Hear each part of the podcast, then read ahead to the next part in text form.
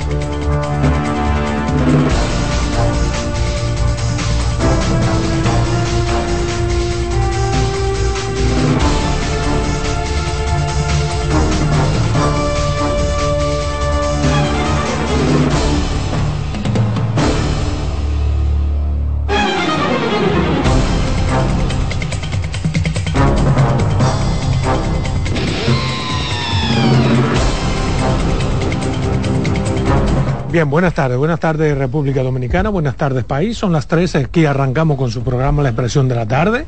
Como todos los días de lunes a viernes, nosotros analizamos temas, compartimos con ustedes las informaciones y de eso se trata.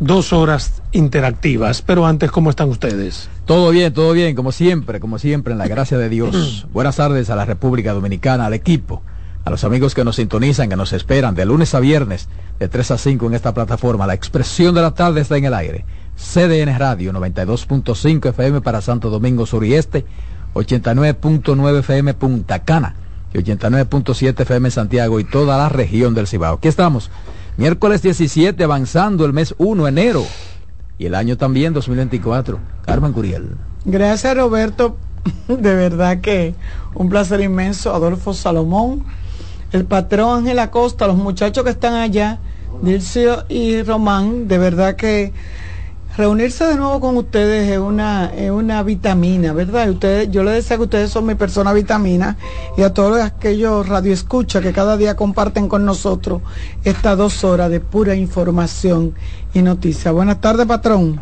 Muy buenas tardes, Carmen. Buenas tardes, Roberto, Adolfo, don Adolfo Salomón, a Dilcio, a Román y a Keyansi, al pueblo dominicano, a los dominicanos aquí a los dominicanos allá. Miren, por casualidad ustedes tuvieron la oportunidad, yo no pude terminarlo, pero presumo que alguno pudo terminar de leer las escalofriantes informaciones, confesiones de la mujer que torturó y mató a su sobrino en Higüey. Yo la leí, sí. De 147 puñaladas. Y eso se lo puede decir mujer o gente, o gente, Eso cabe, le cabe el término gente. Ser humano. Es un hijo de su mat.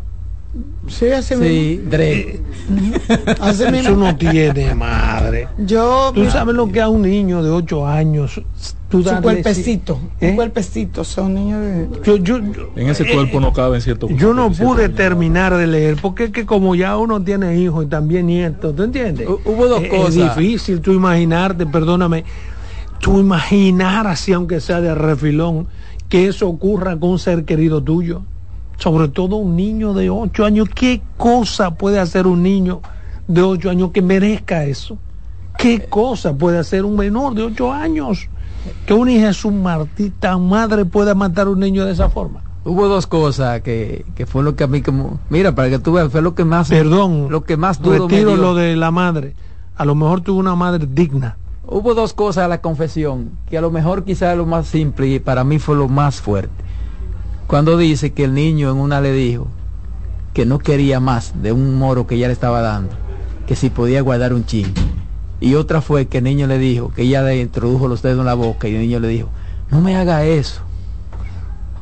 Yo no sé cómo tú pudiste terminar eso. Tú sabes lo que es un niño de... Porque tú Bueno, ni siquiera un adulto año tú hacerle todas esas cosas. Yo Tú darle 147 estocadas a un niño de 8 años. Pero que eh, en diciembre, que ya tenía 8 meses. Yo lo que quería, yo lo que quería, yo eso es lo que yo he querido investigar si fue de una de un en un solo momento porque yo creo que eso llevaba tiempo No, el maltrato sucediendo. llevaba tiempo. ¿Por qué te lo digo? Porque dice su papá que yo ayer cuando hice mi comentario sobre eso yo decía alguna responsabilidad tienen que tener los padres porque también los padres no pueden descuidarse de tal forma. Eh, el papá, por lo menos, bueno, la mamá es una libertina, según. La mamá tiene cinco muchachos y decidió que como ese era el 6, Y ella el no podía papá con él se lo trabajaba en el interior, como no puede cargar con ese niño que le dejó la madre, se lo deja a su Se lo hermana. había dejado a la bisabuela. A la bisabuela. Se la había dejado a la bisabuela que tampoco puede, lo que hablábamos los otros Dios días, de que se lo van dejando la abuela, la bisabuela. la Imagínate, si la abuela no puede, una bisabuela. bis- una bisabuela. Entonces pasa Y que le él tuvo le- una hermana también. Pero la mamá, eh, cuando es la, mamá dice, porque la mamá se presenta hoy llorando ante los, ante los Ah. medios de comunicación y ante la justicia. Tuvo lágrimas. Sí, y dice que ella lo llamaba y que el niño siempre le decía que estaba bien. Y yo le preguntaba ayer, cuando tú tienes un niño de 8 años y lo tienes donde una tía te lo cuida, un primo, tu mamá, tu abuela, pero en algún momento tú lo bañas, tú vas y lo llevas, tú lo chequeas, tú tienes que... to- Pero que una madre, Sí, una madre siempre quiere ver su hijo, sobre todo a esa edad. ¿Qué tan lejos en el mismo país queda el territorio que ella no sacó en ocho meses para ir a ver ir a ver ese, a ese niño. Hay una parte, hay una parte que ella dice, Adolfo, tenga la razón, pero yo quisiera que alguien me Hay explique. una parte que yo pienso que por ahí pudo evitarse eso. Porque hay una parte que ella narra, que cuenta, que el niño iba golpeado, ella le prohibía la escuela, el niño iba golpeado a la escuela y que no se fue a la directora de la escuela, le había preguntado a ella, la, la mandó a buscar, que esos golpes, que eran esos golpes que tenía el niño, que siempre Que yo- estaba yo cansado. dije ayer. Y ella, y ella le dijo que esos golpes se los di yo.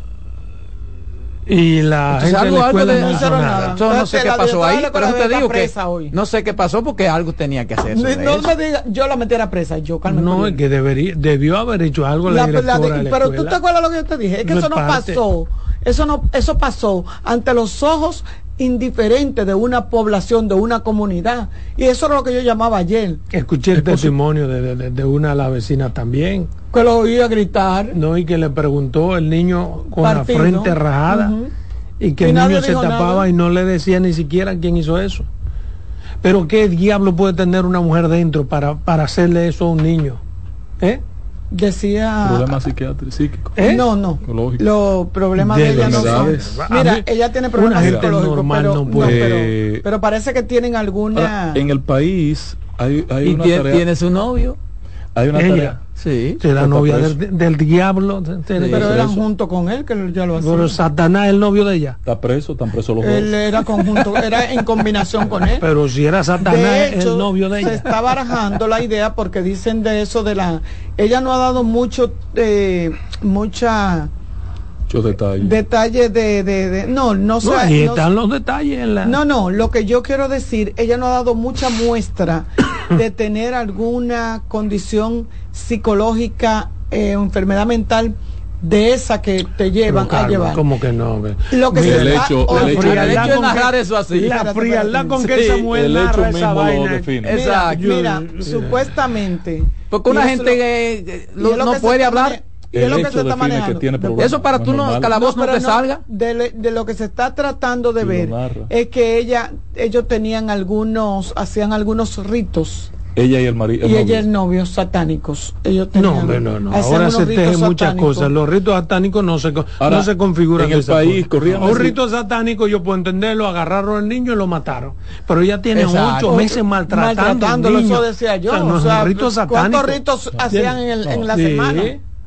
No, ahí no hay un Bien, rito no satánico. Ahí Y la hay- causa era porque supuestamente el ahí niño hay- rompía todo. Y nadie se le ocurrió matar a esa... Ahí hay violencia muy marcada. Ay, que pero no hubo, implica hubo una parte también que dice que, que le introdujo el metal por el, por el ano a un niño de ocho Que años. ella se lo había dicho, que, que el eso parece que tiene problemas con los esfínteres.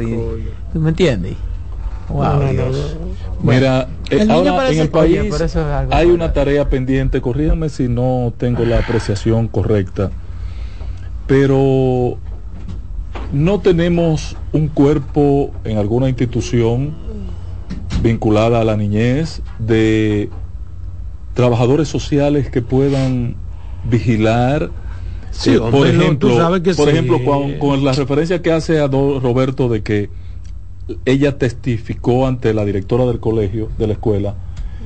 Esa directora de la escuela, ante no poder llamar a la fiscalía, o si ¿Cómo que debió no? llamar a la poder? Ella fiscalía, tenía la obligación, debió llamar a Conani o a so una pena de ser sancionada.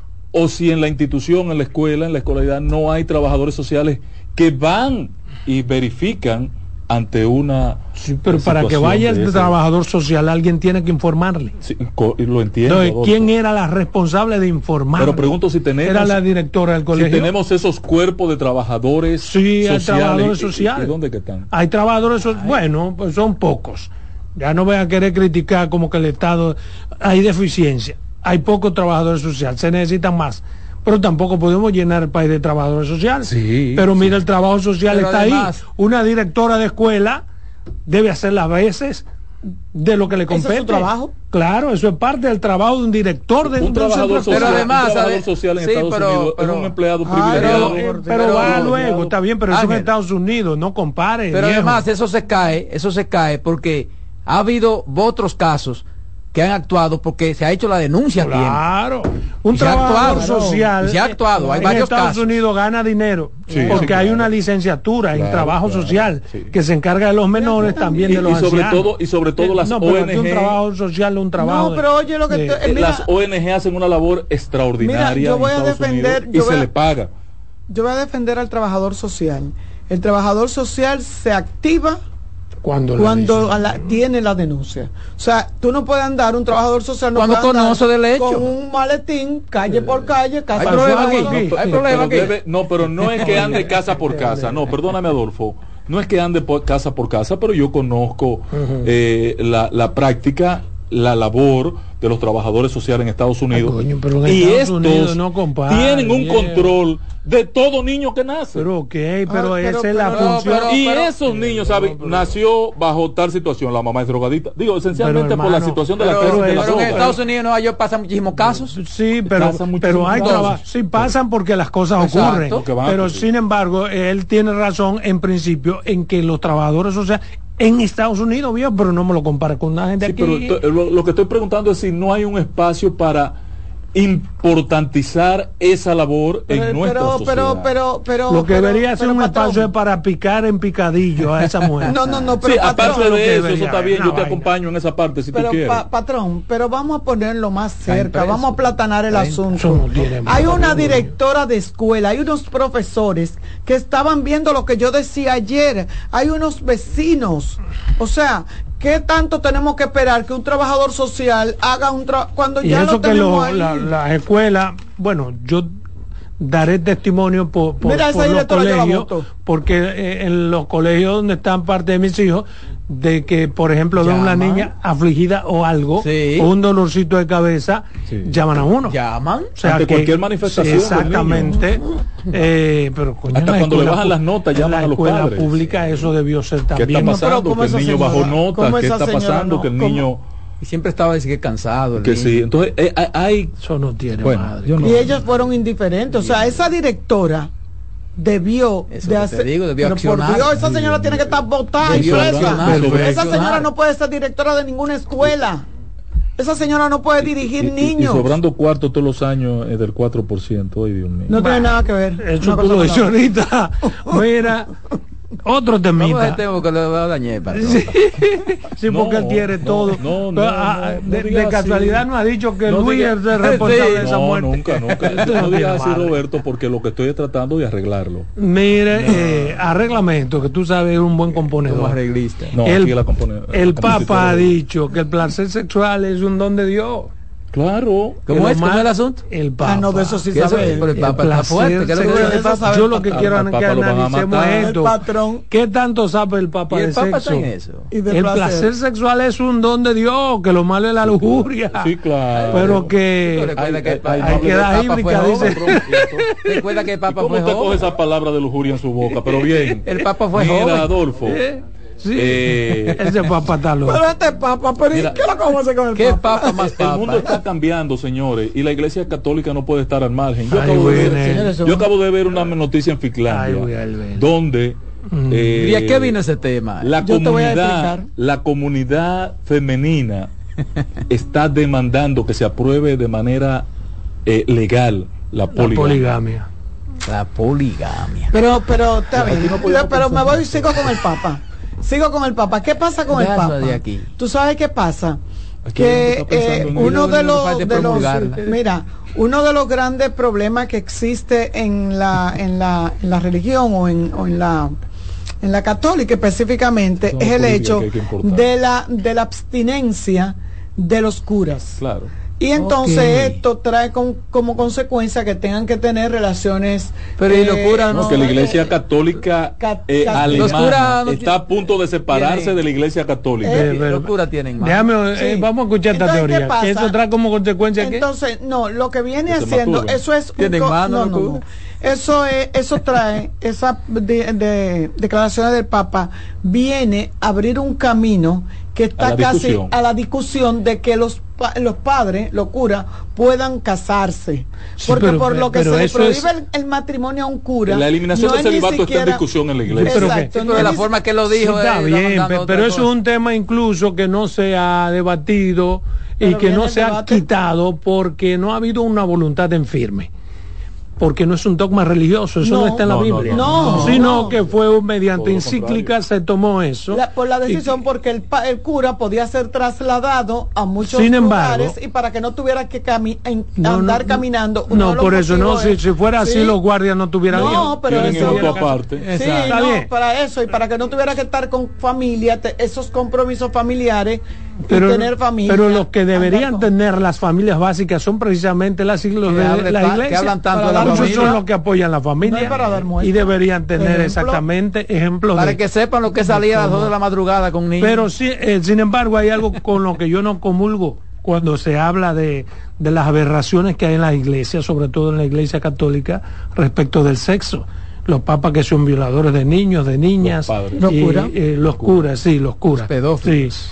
Y los que son pedófilos. Ah, que porque se prohíbe, el celibato lo No, prohíbe. no, no tiene nada que ver. Pero eso no, No, tiene no, que no ver. deformación más.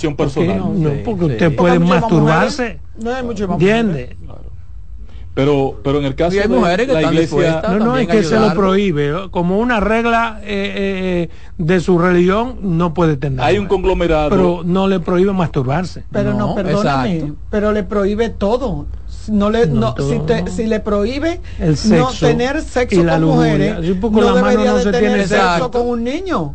Entonces, pero para tener un niño me- es Pues mejor madre puede- un- pero no dice que no puede tener consigo mismo. Sí. Una muchachona. No, pero- Además, cuando tú- una masturbación no es sexo. Eh, el, el Consigo sexo, mismo. el sexo, el celibato es una vocación personal que y una disposición de sacrificio de que, que hacen los curas No, Esos eso no- sacrificios, no, sí, es personal. si no lo eso es un mandato eclesiástico. Claro. para los cuartos tienen Si que fuera tener la personal, la mitad de los curas fueran célibes y otros no. para los cuartos tienes que tener Ahora la pregunta- Ahora hoy con el con el cambio que se está generando, las transformaciones que se está generando en el mundo, la Iglesia Católica está obligada a abocarse a dos temas, a ese de resolver el celibato o si no la Iglesia se va a dividir Yo porque está no. a punto Yo de lo generarse que una ese papa. Ese división. papa está muy. Eh, en el caso de la Iglesia alemana tiene una escuela de pensamiento de una visión Lo totalmente que tú puedes avanzada estar seguro, y tómame la palabra, que ese papa o lo quitan o lo, o lo envenenan. Sí. Patrón, pero ¿usted cree que se cumple ese sacrificio de forma cabal? Eh, a- a- el Papa ahí tiene razón, hay una necesidad biológica, biológica, hermano. Pero él no dice eso. Eh, con Es ese que queso en la cabeza, ¿qué tú vas a hacer? Que es un don de Eh, Dios. eh, con- o sea, es un cabeza, yo no sé a privilegio dónde, de pero Dios. bueno. Pero no, no puede ser un privilegio de Dios, no podemos meter a. Dios en eso porque los animales igual tienen sexo Claro. y no conocen de Dios, No pienso yo. Pero además dicen que eso no crea un problema y que no tiene sexo, crea una situación. Sí, que Bueno, pero mira. el segundo tema que tiene que abocarse la iglesia es el tema de poner a la mujer en un espacio de mucho mayor porque, dignidad. porque la mujer que se quede en lo que te, lo que no, no, tema no, no, no, yo no. creo que Yo la, quiero ver una, una Bueno, papi, bueno, porque hagan una iglesia, un- quiero porque- ver pero que hagan una iglesia. obispa, o Ah, quiero que hagan ver una iglesia. una si cura. esa iglesia fue concebida de tal forma y usted no le gusta, vaya a otra no, iglesia. papá de No, el, Rogelio, pa- el patrón está, el patrón está No, buscando. Rogelio. El patrón Rogelio está, el patrón está buscando esos votos eh, con Mira, ese de hecho, en Génesis 38, 24, 26, Gloria a Dios. dice la Biblia que los sacerdotes se pueden casar. Sin embargo, lo mismo que yo decía, ¿Por qué los sacerdotes no se pueden tener esposa? El matrimonio, en su caso, podía provocar la pérdida de, bienes eclesiásticos por herencia en beneficio de los descendientes de los clérigos. Eso son teorías lo respecto de digo, por qué la por iglesia, no le permite eh, no, el eh, matrimonio. Ah, Sí, pero como dice Adolfo, no es un asunto no, eh, dogmático. Dogmático para nada. Pero los que Es un están asunto- mejor entonces son los diáconos de asamblea. Bueno. eso sí Eso lo, sí. eso lo decidieron el Papa Benedicto Eh, no, ocho. Es un casi sacerdote, eh, pero tiene su esposa. Ocho y el emperador Enrique II, también. que estaban muy unidos. No me gusta la palabra muy Enrique unidos. II, que era un perverso, El monarca le puso al eh, pontífice que había sido estaba prohibido el divorcio, lo divorciaron meses. atento a él. tres veces. Y ahí un pero bien, mira, donde hay un problema también que es digno de analizar es que en Santiago se suspendieron las clases en un colegio En una escuela. por el COVID, eh, más de mil casos.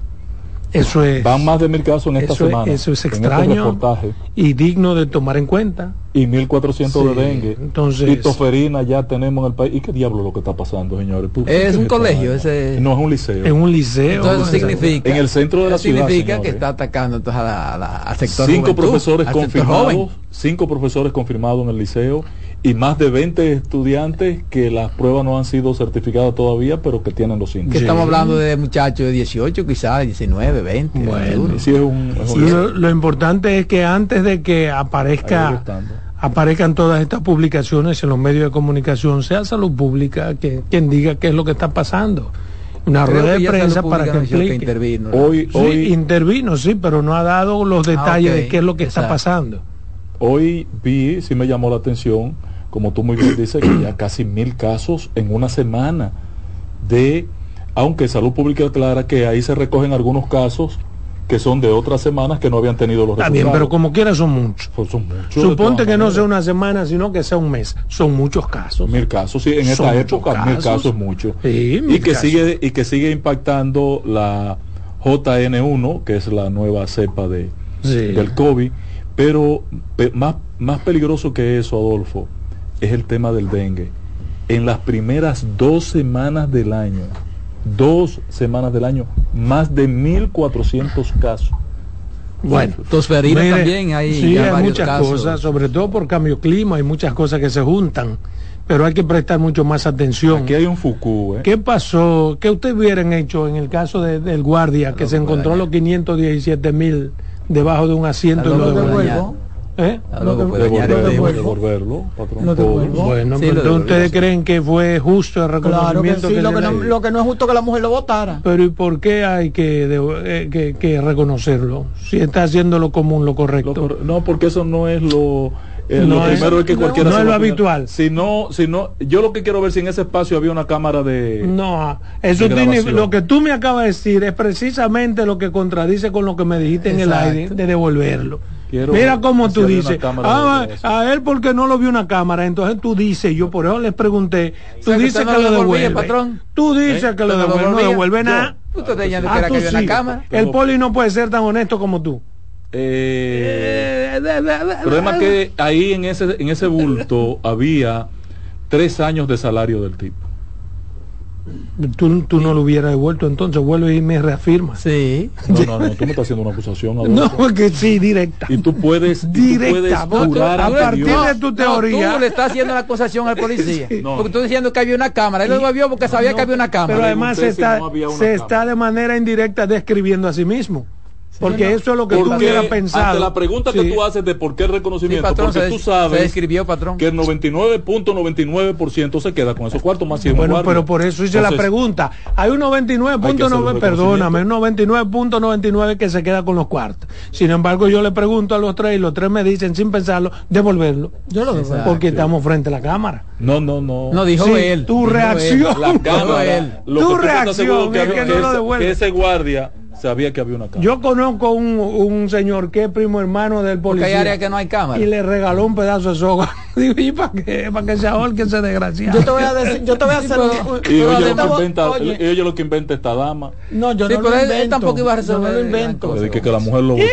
La mujer lo, lo votó eh, en la, en la verdad Él que podía ustedes lo escucharon? con eso. Que la mujer como- la mujer le peleó y le reclamó que porque ¿Y lo lo, hizo y estaba dispuesta a salir de él porque es un hombre sin aspiración. Mira, Eh, Mira, miren, mira, el que no a está, el que no está acostumbrado, mira, Yo el que- que no está acostumbrado a manejar dinero, lo que hace a veces es que fracasa. Mira, no, yo le voy a decir, óigame, yo le voy a decir una cosa a Adolfo, Ay, ay, ay, por lo ay, de reconocimiento. Yo no creo que sea un reconocimiento lo que se le deba dar porque hizo lo que Lo se- correcto. lo correcto. Sin embargo, cuando una persona actúa bien, Hay que debe, debe ser no, por lo porque que- menos que él, es- agradado. él está, no, pero no me puede agradar a alguien re- para que pero haga lo no, correcto. pero no, pero a él no se le paga. paga para que No, haga pero cosas yo creo que lo que tienen que Pero ¿y si él hacer, se lo encontró y estaba mal que se quedara no, con yo él? creo que lo que tienen Claro, que hacer es, porque no son de él. yo creo que lo que tienen él que tiene el hacer papel es, de seguridad. Él tiene que buscar al dueño. es yo creo que lo que tienen que hacer es, si además él tiene los méritos, aprovechar y poner en la lista para los ascensos del 27. un ascenso, un hombre serio. Si tiene los méritos, Sí, no solo por eso. Pero ¿en qué serio. consistió el reconocimiento? Pues le hicieron un reconocimiento. Le dijeron, ¿cómo el- se el llama? ¿Cómo se Ahí llama? veo a mis dos hermanos, el general La Chapelle y al general Morfa, eh, con él ahí. Tú conoces a la un Chapelle, la. Chapelle es un hombre de... Qué bueno. Pero a lo mejor le, le hicieron un regalito, a lo mejor. Pero yo te voy a decir, a una ti, placa. yo te voy a hacer una historia. Tú conoces a mi amiga que es como mi mamá, Dalma Vitini. Dalma de San Pedro de Macorís y siempre ha estado eh, cerca eh, en mía. Cuando yo, yo trabajaba en el Ministerio de la Juventud, habían unos cambiadores que yo creo que eh, ustedes los recuerdan que iban todos los meses y para cambiar los cheques, en ese tiempo no pagaban con cheque. Eso fue en el gobierno de Hipólito Mejía. Y a uno de los cambiadores se le cayó ¿Y uno de los bultos en las en las escaleras del ministerio de subiendo para la, nunca me dijiste eso, vamos a tener problemas. sí, pues Y tú estabas Dalma- conmigo ahí en ese Pues, entonces. guardó la fuente. no no no no no y Dalma La fuente, pero óyeme y Dalma que iba subiendo para donde mí se encontró el bulto y Dalma llegó a recepción y entregó el bulto y tenía millones de pesos Pero ella no sabía lo que sí, ella no abrió el sí, bulto. ella lo abrió el bulto y entonces ahí se buscó la muchacha de recepción Había cámara. no en ese entonces no se usaba Llámame a Dalma cámara. que la vamos a hacer un reconocimiento. Da- tanto que te quiero Dalma Tú Vitini. sabes que eso de la cámara hace que la gente piense No, que hay pero cámara en todas Dalma, partes. de hecho, Uy, se cuide. Dalma le- y, el, mu- y el señor se devolvió porque él se dio cuenta cuando se iba a montar en el vehículo que le faltaba uno de los bultos. Y Está bien, entonces pero se devolvió. Yo pongo el tema, Carmen, porque quiero llamar a la esposa de ese señor a que reconsidere lo que ella ha hecho. Pero ¿y qué lo que hizo, verdad? que Vota a su marido porque, porque devolvió ¿Y es verdad? 517 Sí, mil. se- no lo Ah, pero votó, pero, ser. le reclamó. Pero a ella, ella se puede se puede entonces acusar. ¿De no, eso es nada. ¿De qué? Ella lo que está reclamando. ella lo que está No. diciendo- Porque ella cree que se lo robaron. Ella lo que ella le está diciendo que un idiota, idiota, y le dio un pecozón en el cosa ese Mira. del oído. A lo mejor no, mira, a lo mejor no dice como eso como relajo, pero muchas pero veces no, la propia no, no. familia, la propia Relajo. familia que le dice a uno cuando uno actúa bien, la propia familia primera que te dice, pendejo, Es- pero claro. Oye, tú pudiste estar eso- mejor. pero por eso Tú estando estás- en tal pero por sitio. eso que tú estás así. óyeme, Pero por eso que tú estás así, que tú no echas para adelante. así mismo, Porque muchísima gente que, como que tienen, más, tienen más que tú. así mismo es. Y las mujeres somos peor. Porque somos crueles. Vámonos con esa crueldad a unos comerciales.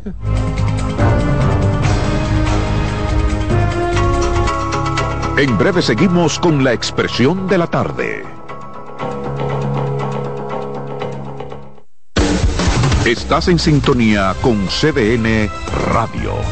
92.5 FM para el Gran Santo Domingo, zona sur y este. Y 89.9 FM para Punta Cana. Para Santiago y toda la zona norte en la 89.7 FM. CDN Radio. La información a tu alcance. Una institución referente nacional y regional en el diseño, formulación y ejecución de políticas, planes y programas de este ministerio ganador del Gran Premio Nacional de la Calidad.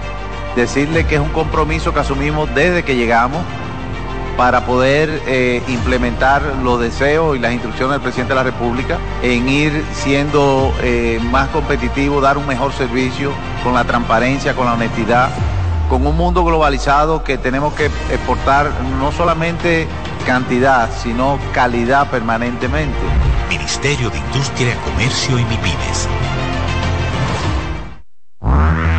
El primer programa interactivo de deportes sigue en CDN Radio.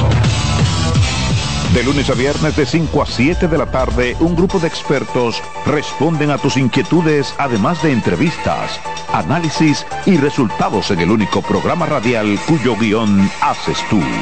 La voz del fanático por CDN Radio.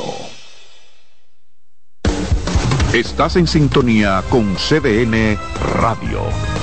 92.5 FM para el Gran Santo Domingo, zona sur y este y 89.9 FM para Punta Cana. Para Santiago y toda la zona norte en la 89.7 FM. CDN Radio. La información a tu alcance. Todos los domingos de 3 a 5 de la tarde, mi cita es con ustedes a través de CDN Radio en La Peña y Trova con Claudio. Aquí estuvo la lluvia y preguntó por ti. Contacto directo con la expresión de la tarde. Llama al 809-683-8790. 809-683-8791. Y desde el interior sin cargos, 1-809-200-7777.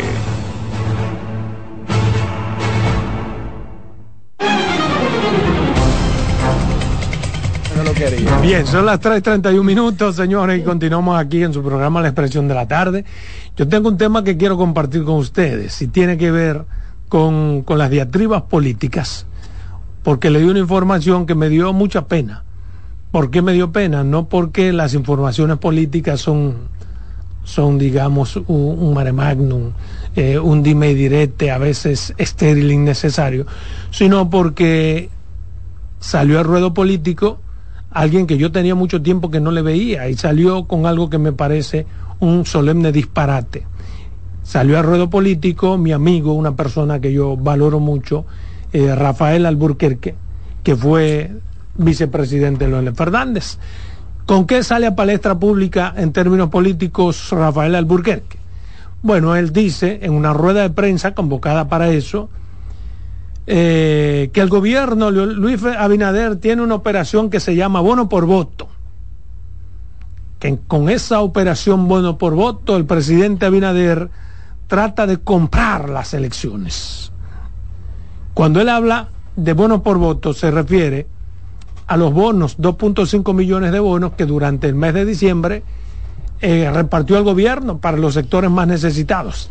Y a mí me parece una desatinada información por parte de mi amigo Rafael Alburquerque. Uno, porque se refiere a 2.5 millones de pesos en bonos que el gobierno repartió en Navidad. Y la Navidad ya pasó, señores, estamos a 15, 17 de enero. Nadie se acordará de esos bonos en el mes de mayo. Consecuentemente, no es verdad que con esos bonos se pretende eh, comprar las elecciones. Pero además, si él me demuestra, por ejemplo, que no hay Navidad, sino que todavía el gobierno insiste repartiendo 2.5 millones de bonos durante todos los meses hasta llegar a mayo, podría tener sentido.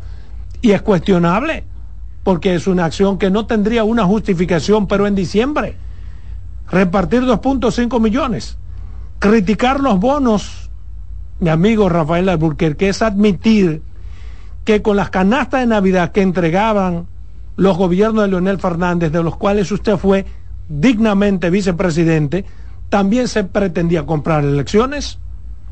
Pues el fin de los bonos es exactamente el mismo fin de las canastas que repartía Leonel Fernández, solamente que este gobierno no da canasta porque era atropellante, porque hacían fila, por muchas razones, y este gobierno, en vez de canasta, da bonos. Además es una actividad que a mí me parece mucho más digna entregar un bono que estar poniendo a la gente a hacer fila para canasta. Pero además los cuartos del bono son fácilmente cuantificables si se quiere, porque es mucho más transparente. Se sabe cuántos bonos se hicieron, 2.5 millones a 1.500 cada bono, pues usted multiplica y tendrá un total. Con las canastas nunca nadie supo qué costó una canasta, sino que decían, esa canasta tiene un estimado de dos mil pesos, un estimado. Cuando usted hace numeritos, usted no puede decir que es un estimado. Entonces, a mi estimado Alburquerque, yo creo que él es mucho más inteligente de ahí. Mi estimado Alburquerque es un hombre extremadamente inteligente y además es bien creativo. Entonces tiene que buscar argumentos para contrastar o para detractar en términos políticos al gobierno. Tiene que atacar al gobierno, yo sé que eso es lógico desde la oposición, pero tiene que buscar argumentos creíbles y contundentes, que los hay, ¿eh? Hay muchas aristas por las que se puede atacar al gobierno, porque no es un campo de rosas, porque hay muchas cosas que no funcionan bien. Los hay. Hay muchas cosas, mi querido Alburquerque, con las que se puede atacar. Y si usted no la sabe, llámame que usted tiene mi número, que le voy a dar unos cuantos tips de por dónde podría atacar.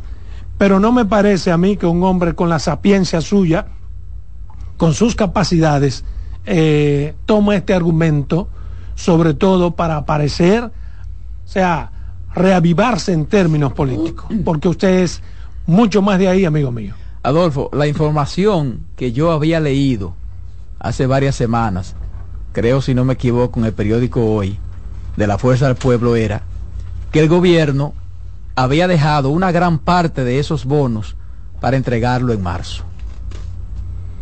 No, porque ya se está, Es lo que está anunciando Ramón, Ramón eh, eh, Rafael. Rafael dice, eh, el gobierno a partir de la base de datos que tiene, que se llama Siuben, tiene un número de viviendas de familias en extrema pobreza a los que dirigió, según la, promoción, la publicidad, la propaganda, el bono navideño. Y esas familias son 505 mil 730 eh, no, es que el bono navideño no fue dirigido a las familias que están en el CIUBEN. Se manejó diferente. él no, es que el bono navideño fueron 2.5 millones de bonos, yo sé lo que él dijo. Fueron 2.5 millones para regalarlo a los más pobres en Navidad. Sí. ¿Entiendes? No en CIUBEN. El CIUBEN, la gente que está en CIUBEN está registrada, certificada y recibe bonos mensuales. Porque sin por otras razones. Pero perdóname, el CIUBEN incluso no es un invento de este gobierno el Ciubén es de los gobiernos, precisamente Leonel Fernández. Margarita hizo un trabajazo extraordinario con el asunto de los bonos mensuales. y el mismo Rafael. El mismo Rafael a las familias. Entonces, cuando era ese gobierno, no era para comprar elecciones. Ahora sí son para, comprar elecciones. Además ese bono podía recibirlo cualquier persona que ganara menos de 30 mil pesos. Claro. Lo que quiero aclarar es claro. que el, es presidente y es coordinador del plan social de la presidencia no, está diciendo un disparate, Adolfo, retira esa parte. Yo no, dije que es un disparate. Eh, yo dije lo que me parece, viejo. Ahora tú vas a decir lo que te parece. Yo creo, siendo Alburquerque lo que es. no, no, no, no, no, no voy a borrar nada.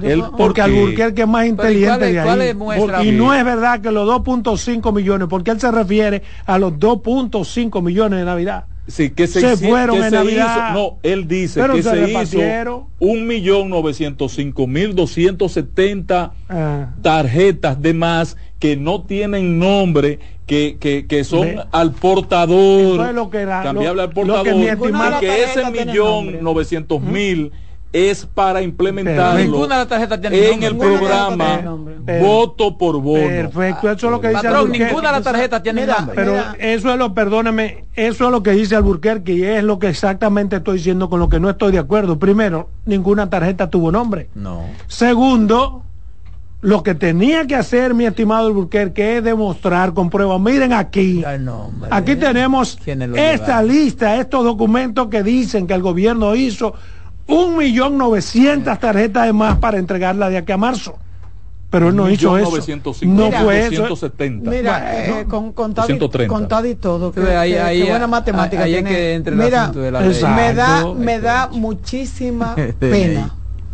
Me da muchísima pena escuchar estas declaraciones en voz del doctor Rafael Alburquerque un hombre a quien uno admira, que le, eh, que mira, debería de llorar, porque estamos perdiendo un activo político oh. honesto, claro, justo, un hombre que se ha definido siempre por tener un discurso Claro, de altura. Debería yo de estar llorando y el pueblo dominicano, cuando usted ve que la politiquería lleva a una persona, es más, hasta por su edad, decir ese señor, decir el doctor, porque no lo voy a, no lo quiero disminuir, decir el doctor Alburquerque que se hizo pudiera ser verdad, pero él no tiene forma de demostrarlo. Pero lo que es peor, lo que es peor, cuando se den esos bo- esos bonos que se van a dar en marzo, que debería de darlo en febrero, No, en febrero porque según ustedes,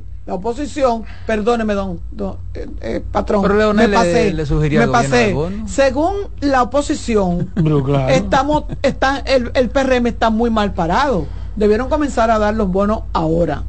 Entonces, no, porque entonces no tendría sentido, porque las elecciones son el 18 de bonos, ¿y quién Están te- guardados porque él dice que ¿Y están le guardados? No, él no para- dice eso. ¿Y Yo te voy a le decir lo que él asegura? dijo ahora ¿Y mismo. quién le asegura a nadie que le van a dar una tarjeta porque es el mismo bono blanco ese que no tiene nombre? Dígale a él que no tiene Él nombre. parte de una confusión Claro. que para mí, pues yo pongo entre comillas la confusión, porque no es verdad que ah, con las capacidades que tiene Rafael Alburquerque, el nivel de datos que maneja, él pueda confundirse a menos que no quiera confundirse. Pero él manejó ese ¿A qué me refiero? también. Oye, pero por eso digo que con las capacidades y el manejo.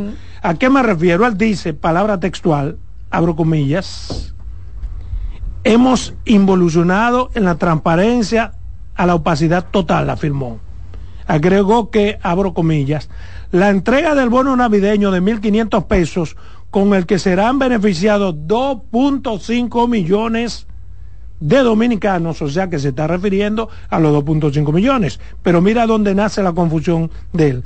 Esto porque de acuerdo con las cifras oficiales, en el año 2023, el total de personas en situación de pobreza general, extrema y moderada se estimó en 2.317.637 hombres y mujeres, incluyendo bebés menores de edad, adolescentes y adultos envejecientes. Que equivale a, cin- a 570 mil Exacto, sin embargo, familias. mira por qué, Por eso es por que qué hay una confusión. 1.905.000 No, no, no, pero eso según lo que él quiera bono. calcular, porque él lo está calculando con que esos bonos fueron hechos para las personas de, de extrema pobreza Y y, no fue pobres. así. Sin embargo, no fue así. Claro. Esos bonos lo tocó cualquier dominicano, sobre todo el que ganaba más de 30 mil pesos hacia abajo. No, no, se establecía que era una persona ganada de 30 mil hacia abajo. hacia abajo.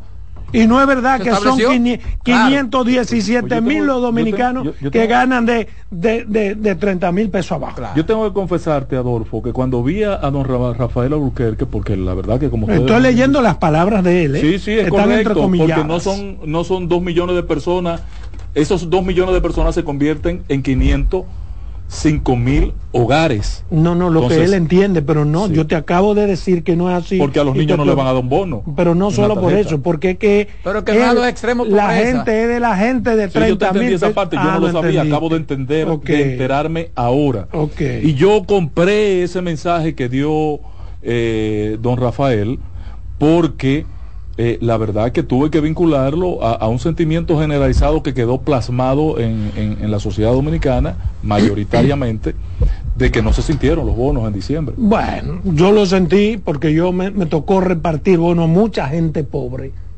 a muchísima gente pobre aquí y en mi comunidad Pedernales. Pero sigue una confusión, él sigue ligando una cosa con la otra. ¿Qué dice él, por ejemplo? Que eso de los bonos, independientemente de, de las personas que se benefician con el programa de alimentos Claro. que son 1.500.420 hogares representados en un total de 4.032.000 tarjetas. Pero ese programa lo inició él Sí. y lo hizo de manera aparte, que ese bono es Exacto. aparte, eso es Entonces, correcto, ¿por qué él liga este bono de las tarjetas que se mantienen durante los cuatro años a los ciudadanos? Lo que él dice no es que, ahora. que debieron solamente repartirse 505 mil bonos y quizás Bueno, no, quizás imprimir un millón. Bueno, pero eh, no dos ese- millones quinientos mil. ese es otro análisis. Que ahora entran al proceso Él- él de no leyó compra nada, ¿verdad? Pero- Eh, la pero es un no leyó análisis nada. que podría tener incluso hasta fundamento si él lo plantea como tú lo estás interpretando ahora él de español a español. Pero usted vio Pero la de resulta que no fue eso que tú dices no fue lo que él Pero dijo. Él tenía un documento leyendo. Algún, Ah. al- no, algún pero el documento. equipo que estaba con él manejó con él el Subén. Sí, Pero pero, no hay una, pero ellos pueden ver manejado lo que ellos quisieran. Lo que Sí. yo quiero entender es que si, llámame. él, que si él tiene, eh, y yo sé si él tiene la prueba de que se imprimieron esa cantidad de bonos que no Y se de di- que no se han y de que repartido. no se han repartido. no O se sea, como él tiene. Doctor, ese- esa es la noticia. Ese es para comprar el, vo- el voto. Dice él. Un millón novecientos hombre, mil. no. cua- cuatro con tarjeta. Con o sea, bonos. el gobierno, Luis, es un estúpido. El PRM Con- son estúpidos que no tienen una forma creativa de comprar gente. Con- Le van a dar bonos en, en febrero y marzo. Nadie lo va a notar eso. Con- La oposición no lo va a No notar. a. Pero ¿qué pasa? además, Un entonces- millón novecientos mil bonos se gana Ahora tú cualquier sabes- elección. Perfecto, pero nadie lo va a notar. Luis te ha dado a 1.500 ti connotación de que no es un tipo No, hombre, estridente. No, pero a lo mejor eso se puede comprobar. No, hombre, Cuando pasan pa- las pa- elecciones, patrón. que Luis va a ganar con 80. Que no es un loco viejo. Yo no es un por loco eso- viejo que está bien. Pero- yo, pero no, sí. yo le estoy diciendo, Pero por eso me refería a él con Pero- todo el respeto. Claro. Pero tampoco Luis Abinader es un loco viejo para hacer lo que él está la diciendo. fórmula. Ah, no. Ahora, si Luis gana las Ah, no. elecciones con un 80%, entonces yo digo que sí, que fue eso. Bueno. Que fueron No más Vámonos sí, a comerciales. En breve seguimos con la expresión de la tarde. Estás en sintonía con CDN Radio. 92.5 FM para el Gran Santo Domingo, zona sur y este. Y 89.9 FM para Punta Cana. Para Santiago y toda la zona norte en la 89.7 FM. CDN Radio. La información a tu alcance. Institución referente nacional y regional en el diseño, formulación y ejecución de políticas, planes y programas de este ministerio ganador del Gran Premio Nacional de la Calidad. decirle que es un compromiso que asumimos desde que llegamos para poder eh, implementar los deseos y las instrucciones del presidente de la República en ir siendo eh, más competitivo, dar un mejor servicio con la transparencia, con la honestidad, con un mundo globalizado que tenemos que exportar no solamente cantidad, sino calidad permanentemente. Ministerio de Industria, Comercio y MIPIMES. El primer programa interactivo de deportes sigue en CDN Radio. De lunes a viernes de 5 a 7 de la tarde, un grupo de expertos responden a tus inquietudes, además de entrevistas, análisis y resultados en el único programa radial cuyo guion haces tú. La voz del fanático por CDN Radio. Escuchas CDN Radio, 92.5 Santo Domingo Sur y Este, 89.9 Punta Cana y 89.7 toda la región norte. Contacto directo con la expresión de la tarde. Llama al 809-683-8790. 809-683-8791. Y desde el interior sin cargos, 1-809-200-7777.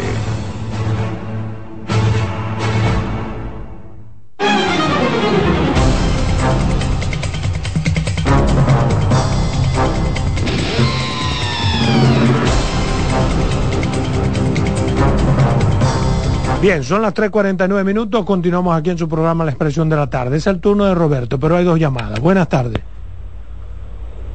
Qué vaina. Adelante, Buenas buenas tardes. Gracias, buenas tardes. Sí, estoy llamando solamente para aclarar un detalle de lo que se está diciendo de los bonos.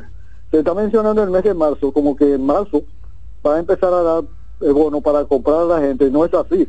Es que extendieron el plazo de duración de esos bonos hasta marzo, que en otros años estaba durando hasta 31 de, de, de, de, de enero.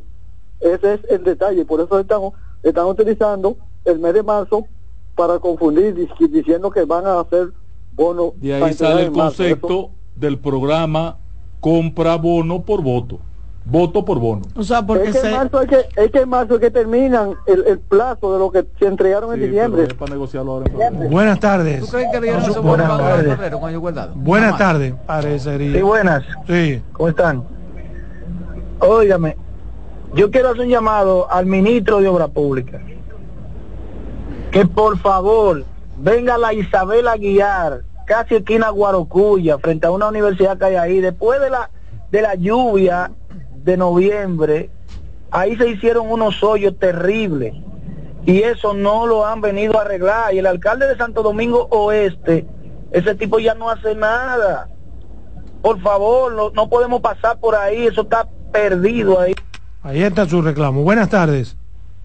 Buena, eh, eh, con relación a eso que dice el señor Albuquerque, señores, pero hay que estar vivo en este país para no estar escuchando eh, eh, cosas semejantes. Ustedes saben la manera extravagante que usaban esos gobiernos del señor Albuquerque, los recursos del Estado, específicamente en tiempo ya de cercano a, a votaciones. Parece que ese señor eh, como que parece que hace 40 o 70 años que ellos salían del poder. A usted que eso fue ahorita, eso fue ahorita que ustedes salieron. Que opine, ¿eh? esto no es estar que opine, viejo, que el cliente aquí es el... No, hay que, no es el cambio. Buenas tardes. Bueno, adelante Roberto. Muchas gracias, compañeros. Gracias, como siempre, a los amigos que nos sintonizan y que además participan con nosotros a través de la vía telefónica. Yo tengo dos temas a los que me quiero referir de forma breve. El primero tiene que ver con el sector de enfermería, con los reclamos y las exigencias que han venido haciendo desde décadas. Y debo decir que no tengo ningún familiar enfermera o enfermero y ningún vínculo con ese sector. Sin embargo, considero que si hay un trabajador de la salud que requiere de ser escuchado y mejoradas sus condiciones de vida, es precisamente el sector enfermería en la República Dominicana. Que se le ha hecho promesas, muchas promesas, y siempre se quedan fuera de los beneficios que logran los médicos a través del Colegio Médico Dominicano. Y para mí, las enfermeras tienen tanto e igual valor que los médicos, que son las que suministran los medicamentos y además conviven prácticamente con los pacientes. Entonces, presidente Luis Abinader, dele una escuchadita, recíbala como usted hizo con Waldo Ariel y un grupo de médicos, a lo que usted se comprometió a evaluar sus peticiones. Hágalo ahora con las enfermeras. Examine sus necesidades para que en la manera de lo posible mejore ese sector tan importante en la asistencia de la salud. Según la presidente del Colegio Dominicano de Profesionales de Enfermería, la señora Berta Cruz, las condiciones de vida del personal de enfermería en los hospitales del país son cada vez más precarias. Y pudiera haber un poco de exageración cuando dice que las enfermeras y enfermeros se están cayendo en los, en los pasillos de los hospitales por la edad y la intensidad del trabajo y sin la debida protección social y económica. Pero la realidad es que la situación de la mayoría de las enfermeras y enfermeros no es la mejor. Y usted, presidente, se comprometió a recibir al Colegio Dominicano de Enfermería y a los demás gremios del sector y no lo ha hecho. Entonces, pudiera usted aprovechar esta coyuntura electoral, económica y social para escuchar sus necesidades.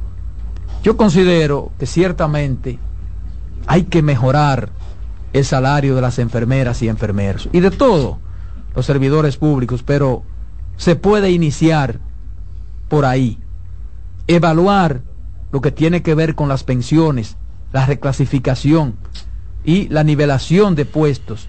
Y hay un punto de suma importancia, como es el nombramiento de más personal de enfermería en los hospitales y subcentros de salud de todo el país. Me mire, mire, presidente, el trabajo que usted mismo reconoció hicieron las enfermeras y enfermeros con la atención a la COVID-19, yo pienso que lo mínimo, lo mínimo que se merecen es que usted las reciba y haga algunos compromisos de mejoría con ese sector. Porque hay un aspecto que hay que tomar muy en cuenta en la mejoría del sector salud, que es la estabilidad y la armonía en las condiciones económicas de salud y sociales del personal de los hospitales. Son cosas fundamentales para garantizar los servicios que brindan a la población, sobre todo a la población más vulnerable del país. Y como usted es un presidente que escucha, ojalá en esta ocasión atienda su petición de reunirse para plantear la situación por la que atraviesan desde hace tiempo. Eh, no sé, yo pienso que usted pudiera anotarse un punto a su favor, que al igual que los médicos, ella también afectan a la población cuando paralizan las labores. Entonces yo pienso que es un sector de mucha importancia para el sector salud y creo que nada se perdería con escuchar sus reclamaciones y hacer algunos compromisos con ese sector. Mira, el, e, ese sector es un sector que, que carga mucho con lo que es la salud. Y los médicos van a los hospitales, atienden igual que en la clínica, pero hay que reconocer la labor de las enfermeras. Las enfermeras eh, son parte importante.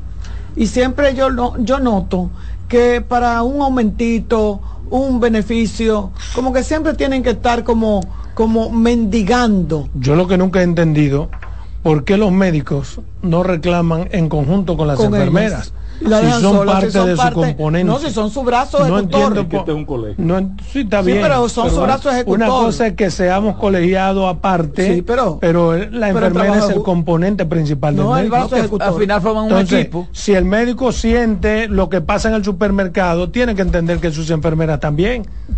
Con mayor, con mayor Porque, vera. Exactamente, son, son el, menos. son el soporte de la actividad primaria claro, que hace el médico. Claro, No es que estén obligados, ¿eh?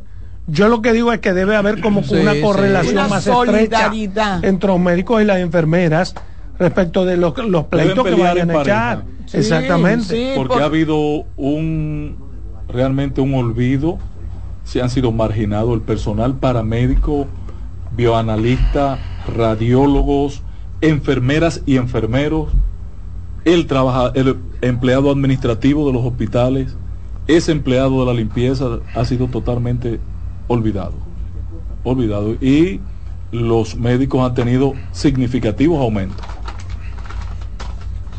Traigo el tema, eh, traigo el tema a la mesa porque precisamente ese sector está pidiéndole al ¿Tú presidente de la cuánto gana República una- una eh, licenciada que en los enfermería? reciba, que los escuche. ¿Tú sabes cuánto ver, gana eh, una licenciada en enfermería? 30 mil pesitos. Que tiene todo el cargo en sí. ¿Cuánto gana un periodista? Y, y decir, En los medios, más o menos. Como 20 o 20, 15 mil, dependiendo. depende del medio, depende, Depende del medio. medio. En el medio que más 15. gana, ¿cuánto gana un 30. periodista? No Creo que llega a 35 40. No llega a 35 40. 40. No llega a 40. 35 40. Un periodista. ¿Cuánto? Un periodista. 24, 25, 35, Y 40 es, dependiendo del es medio. profesional más agentado, que priva más intelectual, que, No, es que tú tienes que ir más limpio. vive reclamando vainas, nunca reclamamos para sí mismo. No, es que tú tienes que ¿Eh? llegar limpio. Y que vivimos diciendo Sí, que, que, que sí, los otros humillan. pero no tú- me tú jodas, sabes qué pasa ahí, ¿verdad? No sé, ¿no? Porque los que pueden reclamar no tienen la fuerza y los que tienen la fuerza ya son casi empresarios. de Ay, concho.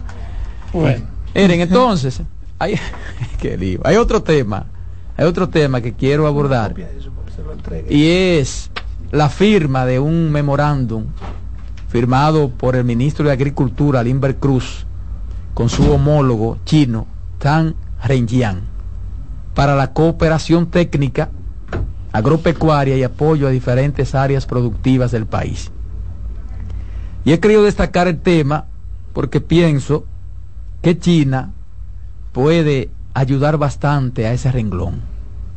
Pero además, estamos hablando de un socio comercial de gran importancia para la República Dominicana, que puede hacer grandes aportes en la producción agropecuaria y fortalecer al sector productivo nacional. Porque el país podrá adquirir mediante esta colaboración bilateral tecnología de última generación mediante la compra de maquinarias a precios competitivos, la eficientización del uso del agua en cultivos como el arroz y la investigación agropecuaria para mejorar los cultivos. Con esta cooperación bilateral, el país recibirá una gran ayuda para cultivar arroz con la menor cantidad de uso de agua, que es una de las cosas que siempre se ha puesto en discusión, sobre todo por la amenaza que representa el cambio climático y la seguridad alimentaria.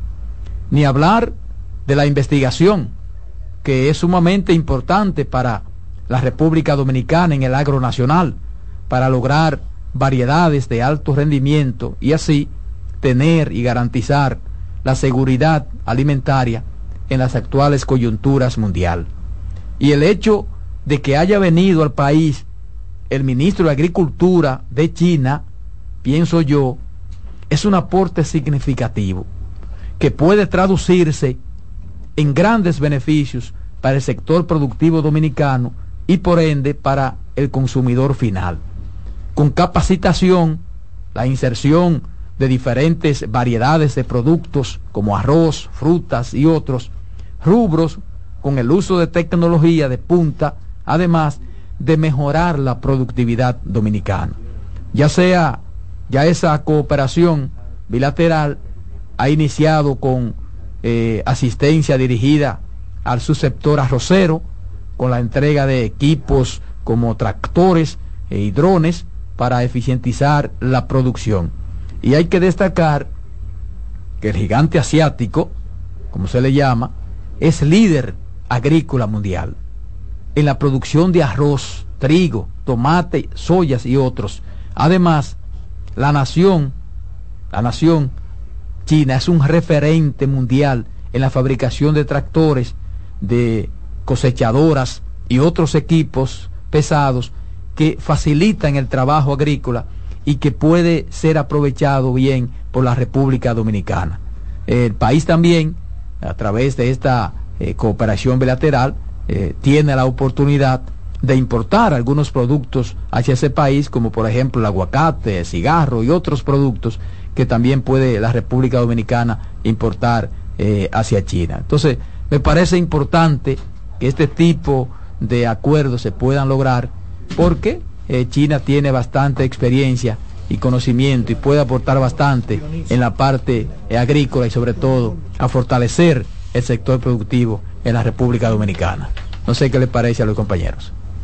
Eh, lo, único que yo aporto ahí, estimado Roberto, es el caso de la necesidad que tiene el sector arrocero dominicano de un gran acompañamiento a la puerta del año 2025, donde eh, parece que se ha quedado en promesa los compromisos asumidos por esta administración y en el olvido los de las anteriores administración con el caso de la entrada en vigencia del Tratado de Libre Comercio donde eh,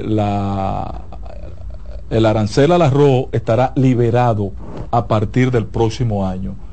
No se ha hecho la tarea. ¿Cuándo se firmó eh, R, el, el DR se firmó, en el año 2003. 2003, ¿estamos? 3, 3. 3, estamos 23. en el 24. ¿Cuántos en el 24 años? ¿Cuántos años? Falta 20 años. 20, años van. 20 años. No, van 19, eh, hace dos años que los arroceros comenzaron. No, no, no, los arroceros tienen mucho tiempo pidiendo esto y los gobiernos anteriores no, el año pasado, caso. El año pasado, los, oye, yo puse dos el años. Gobierno, los gobiernos anteriores no le han hecho caso a los arroceros y este los llenó de promesa y a esta hora no le ha no se ha bueno, pero el gobierno ha dicho que ha estado haciendo gestiones, pero eso no está en las manos netamente del gobierno. ¿eh? No se ha materializado. No, no, pero una cosa, óyeme, yo no estoy hablando de, de la dispensa que pueda dar Estados Unidos para extender la entrada del arroz libre de impuestos. No, no, no me refiero a eso. No me refiero a eso.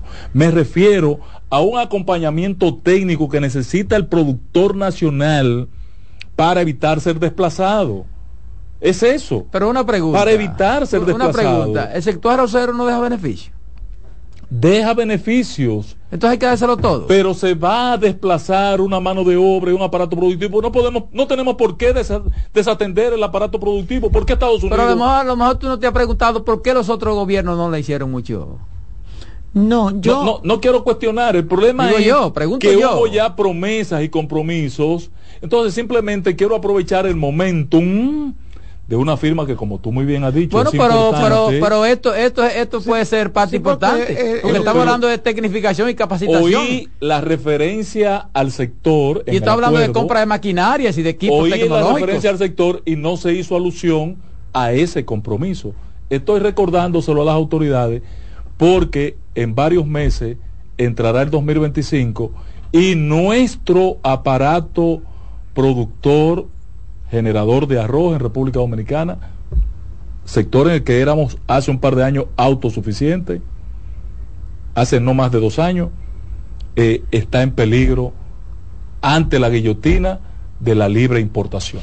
Tú sabes que a mí me preocupa el hecho de que... eh, y la competencia. no, yo a ¿Y el mí, a mí lo que me para competir? No, no, pero es que a mí lo que me preocupa es que viene siendo ahora, o sea, ellos dejaron eso, eso no va a pasar nunca. ¿Por qué no guardaron pan para mayo? Como no, y eso no va a pasar nunca. ¿Guardaron pan para mayo? No se prepararon para, para competir con, con el, como dicen, no se prepararon y ahora quieren presionar y chantajear, que es lo que hace todo el sector No productivo. Pero aquí ha venido arroz, No, no, no, aquí ha venido no. arroz importado todo siempre. el sector Retira productivo. Aquí ha venido arroz este importado país. siempre y la gente consume el que mejor, el que, el que Cuando mejor, el que me- el ministro de, de Agricultura, se estaba exportando arroz para Puerto Rico.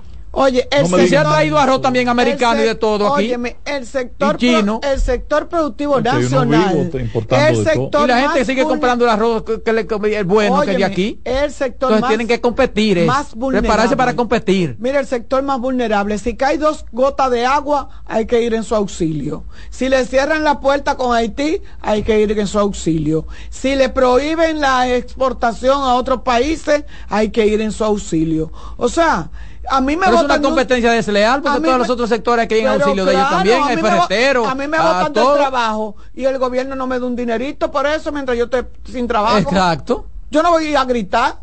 Yo no voy al Colegio Dominicano de Periodistas a Carmen, gritar para que me... Carmen, es me- situación- me- una Y, y no, aquí estamos, no y no diciendo que no se le no se preste la atención. Ese arroz norteamericano, ese arroz norteamericano tiene el subsidio del gobierno norteamericano Pero- pero- que no dejan bajo ninguna Sí. La naranja le puede salir Sí, a 20 dólares Pero ¿qué pasa allá?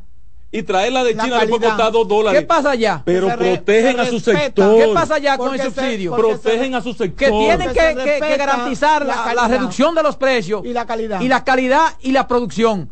Aquí y aquí, no. ¿qué ha pasado? Aquí Muchas no. veces. Aquí no. hay Nada. Aquí, aquí te venden el Que arroz se lleno compra el dinero muchas veces de camioneta y de... No, y de gorgojo te el lo sector productor de El arroz, hay que así. protegerlo. Y la primera Estamos de acuerdo que hay que protegerlo, pero lo primero que tienen que protegerlo son ellos. la primera visión que debió tener mi amigo Limber Cruz fue focalizar en ese importante acuerdo con China, que yo lo aplaudo de pie, de pie lo aplaudo, era focalizar la protección a nuestro sector arrocero. Pero parece dominicano. que eso va Bueno, encaminado pero hacia va ahí, encaminarse ahí porque Tú se me habla dices a de- dónde lo dice. está- se habla del no asunto del No, agua, no, no, lo que pasa, no porque le están brindando apoyo. claro, y Y capacitación. capacitación y, Y se va a comprar maquinaria, tecnología. Maquinaria que debieron ellos comprarlo porque los Exacto. Va- vayan a ver cómo están los, los, los habichueleros de, de- de San Juan hoy, hoy, hoy, que yo acabo de ver la más Mire, mire, penosa mire, manifestación de protesta. Mire, mire, yo tengo las demasiado tiempo, mire, yo en tengo demasiado tiempo eh, haciendo periodismo. Y muchas veces se da un chantaje con esa vaina. Con todos los gobiernos. ¿por qué Han querido chantajear a todos los gobiernos. Hay gobiernos que no se han dejado va- chantajear. para que le va para que le pagan unos préstamos a cero No, para que le paguen lo que le deben. Y aquí no que- estamos en desacuerdo que- con que los no, gobiernos hombre, no. capaciten y le presten atención a los productores. No, no, no, no es eso. Es que ellos tienen miren, también que poner en su parte. Miren, el gobierno. Y hacer lo que tienen que hacer. El gobierno, yo lamento mucho y mi, y mi queja, me voy a pasar los cuatro años diciendo que el gobierno, bueno, hay cosas que se dicen y otras que no se dicen, pero el gobierno a veces se deja dar, eh, correr por No, tercera. lo que pasa es que aprovechan circunstancias. No, que se deja correr por tercera por no tener unos buenos eh, eh, voceros. Señores, yo quiero que ustedes vean la mala calidad de los productos que estaban vendiendo, que estaban llorando los productores de, de- de- que, que le cerraron que La frontera. de la frontera. Sí. Que hubo Que ni ellos lo comían. Que hubo instituciones que tuvieron que devolverlo. Exacto. Que tuvieron que recibir. Entonces ese es el problema. Entonces el gobierno debió tirarle foto y decirle, miren la avena como está llena Entonces de mejoren polvo". la calidad y compitan. Porque le dejaron los negocios cerrados durante un mes. No, hombre, No, que se la acostumbraron. No es por Se eso. acostumbraron. Que se lo Se venden acostumbraron. que se la venden Exacto. así a Haití. No, esa El porquería la, gobierno, ve- la el gobierno hacia cerró la frontera de manera la irreflexiva. De manera irreflexiva cerró una Productos que no frontera. servían. Entonces tenían que pagar las consecuencias del gobierno, que Carmen. se- productos que estaban cumplidos. Claro. Tú vas a un tramo, a un supermercado, ¿cuántas clases de aceite hay? Pero ven ¿Cuántas clases de aceite? Tú coges uno Lo que pasa es que y tú vas a comprar lo uno. Lo que pasa es que así sí es bueno. eso es competencia. Lo que, lo que pasa es que así sí es bueno. Pero es injusto esta Con manifestación de, de o sea, Carmen. con, con, eh, ¿Cómo que injusto? Injustos son ellos, injustos son aquellos que no piensan en la población, porque nunca se habla del beneficio a la población. Ay, los cinco mil dólares de, de- del flete. Pero además yo estoy de acuerdo, yo estoy de acuerdo con que el gobierno le, lo le dé lo ayude y le dé la capacitación. Ojalá. Pero el gobierno tiene que sentarse y decirle a ellos ustedes qué están haciendo. Exacto. ¿En qué, no ¿Qué han hecho? ¿En qué no beneficia? Eh, dígame, ¿En qué no beneficia? ¿en qué ustedes se han preparado? No, ¿y en qué nos va a beneficiar eso? Está Porque bien. eh, cuando está la vaca gorda, todo bien. No, no, no, lo vamos a apoyar a ustedes. Lo vamos a apoyar a ustedes para que aquel que entre no entre tan ba- no, barato y bueno, no. Ustedes también compitan con ellos y nosotros le vamos a dar. Pero no. Pero no, ellos lo que quieren es que no entre para yo seguir haciendo de la de ellos. Quiere que le hagan los caminos, quiere No, que, que le- hacerlo, no, quiere eso que le den los carros vehículos, quiere que le den los vehículos, No, pero yo me voy. ¿Pero pero para que- eso que No, no, no, cambié. pero Para eso el ah, pero entonces hay que, presupuesto de hay que hacer agricultura. también, hay que yo- con los periodistas, hay que hacérselo con todos los ti la productores, calle la calle de por tu pero- casa. No, no lo han hecho, están faltaron. malísimas. No, pero lo grande Está malísima. no, está malísima. No, pero lo hicieron grande- contenes. Lo grande del caso es que pagamos. llevan agua. Lo pagamos los impuestos y también tenemos que pagarle los productos caros. Sí. Dale, Román.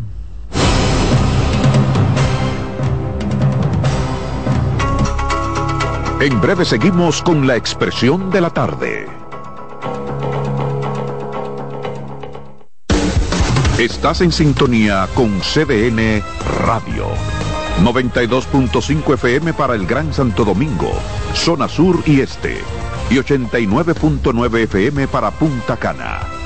Para Santiago y toda la zona norte en la 89.7 FM. CDN Radio. La información a tu alcance. Buenas noches, buena suerte con Janessi Espinal. Es un programa de análisis para poner en contexto y en perspectiva el acontecer político, económico y social de los principales temas que impactan a la ciudadanía. Complementado con entrevistas con figuras de relevancia de la vida nacional. Además contamos con secciones como Dinero Ideas para orientar sobre la economía personal y salud mental para ayudar en este determinante problema desde una óptica profesional y espiritual. Buenas noches, buena suerte con Janessi Espinal. De lunes a viernes de 7 a 8 de la noche por CDN Radio. Información a tu alcance. Un ama de casa, una periodista, un reportero y un productor comparten la mesa para servirnos todas las informaciones y el entretenimiento que caben en el plato del día. De lunes a viernes a las 12 del mediodía, estamos seguros que vamos a dejarte sin vida, información y buenas conversaciones. Buen provecho.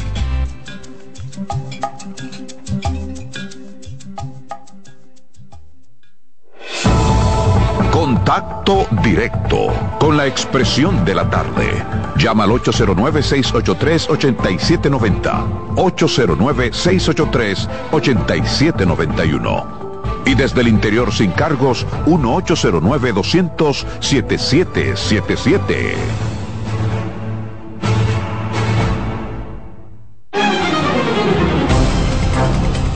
Aquí estamos, aquí estamos de regreso. La expresión de la tarde, 4.14 en la tarde, 4.14 minutos. El comentario de la voz femenina de esta mesa, Carmen Curiel. Gracias Roberto, un placer inmenso poderme dirigir a ese, a esos radio escucha que cada día, que son muchos, lo que pueden llamar a algunos que son tímidos y solamente nos escuchan y nos escriben por las redes sociales, de verdad que un abrazo muy afectuoso para cada uno de ellos. Y, y, son parte de este programa y son parte del guion, del tema, de los temas que aquí tratamos. Yo le decía a ustedes que mi fuerte nunca ha sido la economía, a pesar de que soy muy, muy dada a la organización financiera pero hogareña.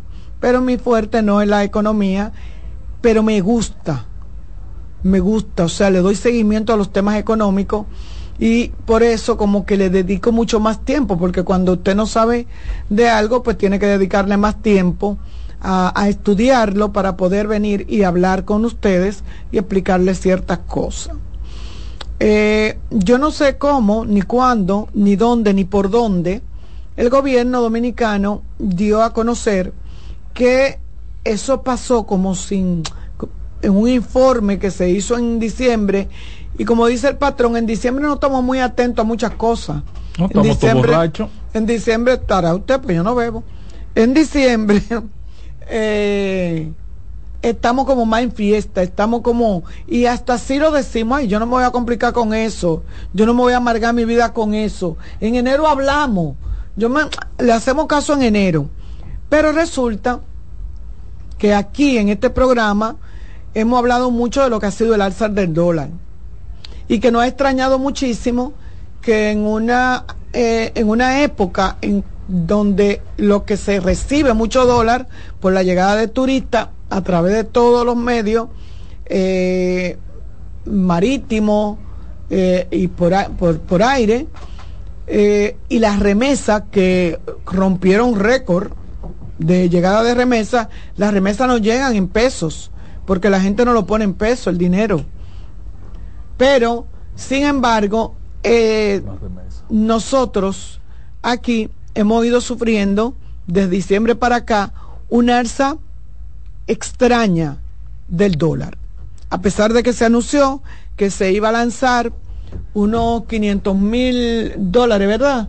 Eh, a la calle, 200, millones, 200 millones de dólares a la calle para evitar esa alza. Ahora resulta que un estudio que dio a conocer el Ministerio de Economía, Planificación y Desarrollo, el gobierno estimó que el precio del dólar para este año iba a rondar el 60.25%. Por uno. Por uno. 60.25 pesos por un dólar. Y a mí me sorprendió, porque hace años que nosotros no veíamos una tasa tan alta. Pero lo que es peor, hablamos de una proyección de un año y ya lo estamos viendo en el primer mes.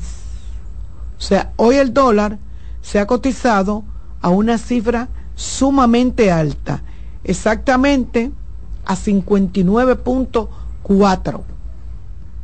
Lo que quiere decir que es muy poco lo que falta para que se sitúe en la proyección del gobierno que estaba estipulada en 60 puntos y algo. La gente sabe lo que esto significa. La gente sabe lo que esto significa. La gente sabe que aquí cuando el dólar sube, sube todo. Sube todo. Sube hasta lo que se produce aquí. ¿Por qué? Porque el fertilizante, si son productores, el fertilizante, la materia prima de cualquier cosa que usted se imagine, se compra en dólar. Entonces a eso le añadimos el problema que tenemos con los fletes. Lo que tenemos con la situación del canal de Panamá, que por esta situación de la sequía, que no pueden estar pasando esos grandes barcos que acostumbran, porque no pueden hacerlo, más lo que han hecho con la guerra y esta gente lo, lo, eh, lo de Yemen. que decía aquí Iván García, el señor Iván García de la Asociación, la Federación de Comerciantes, ¿verdad? Decía aquí que un flete de dos mil y pico de dólares le estaba subiendo a cinco mil. Y como ustedes comprenderán, ellos no son tan samaritanos que pudieran asumir ese costo y no transferirlo al... No tienen por qué al- asumir. Ni tienen por qué. Porque ese es su negocio. De eso es que viven. Sin embargo, nosotros, lo que no se nos sube el sueldo, lo que tenemos hace mucho tiempo el mismo sueldo, tenemos que ir asumiendo o comiendo menos, o comprando menos, o tenemos menor poder adquisitivo. Definitivamente, por eso usted ve que la ciudadanía, usted dice, yo no siento que la gente vaya en desarrollo. No, es que no tenemos el poder adquisitivo. Nosotros no tenemos para gastar. Porque cuando comprábamos una libra de arroz en 20 pesos, por decir algo, de verdad, yo soy ama de casa y no me, ni siquiera me paro a ver en cuánto que está. Yo compro y cuando llego a la caja pago. Eh, porque hay que comprarla como quiera.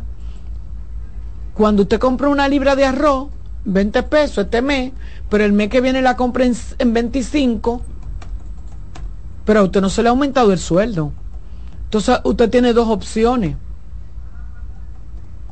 O meterse en lío, o simplemente, si en su casa se compraba 40 libras de arroz para el mes, usted va a comprar 35.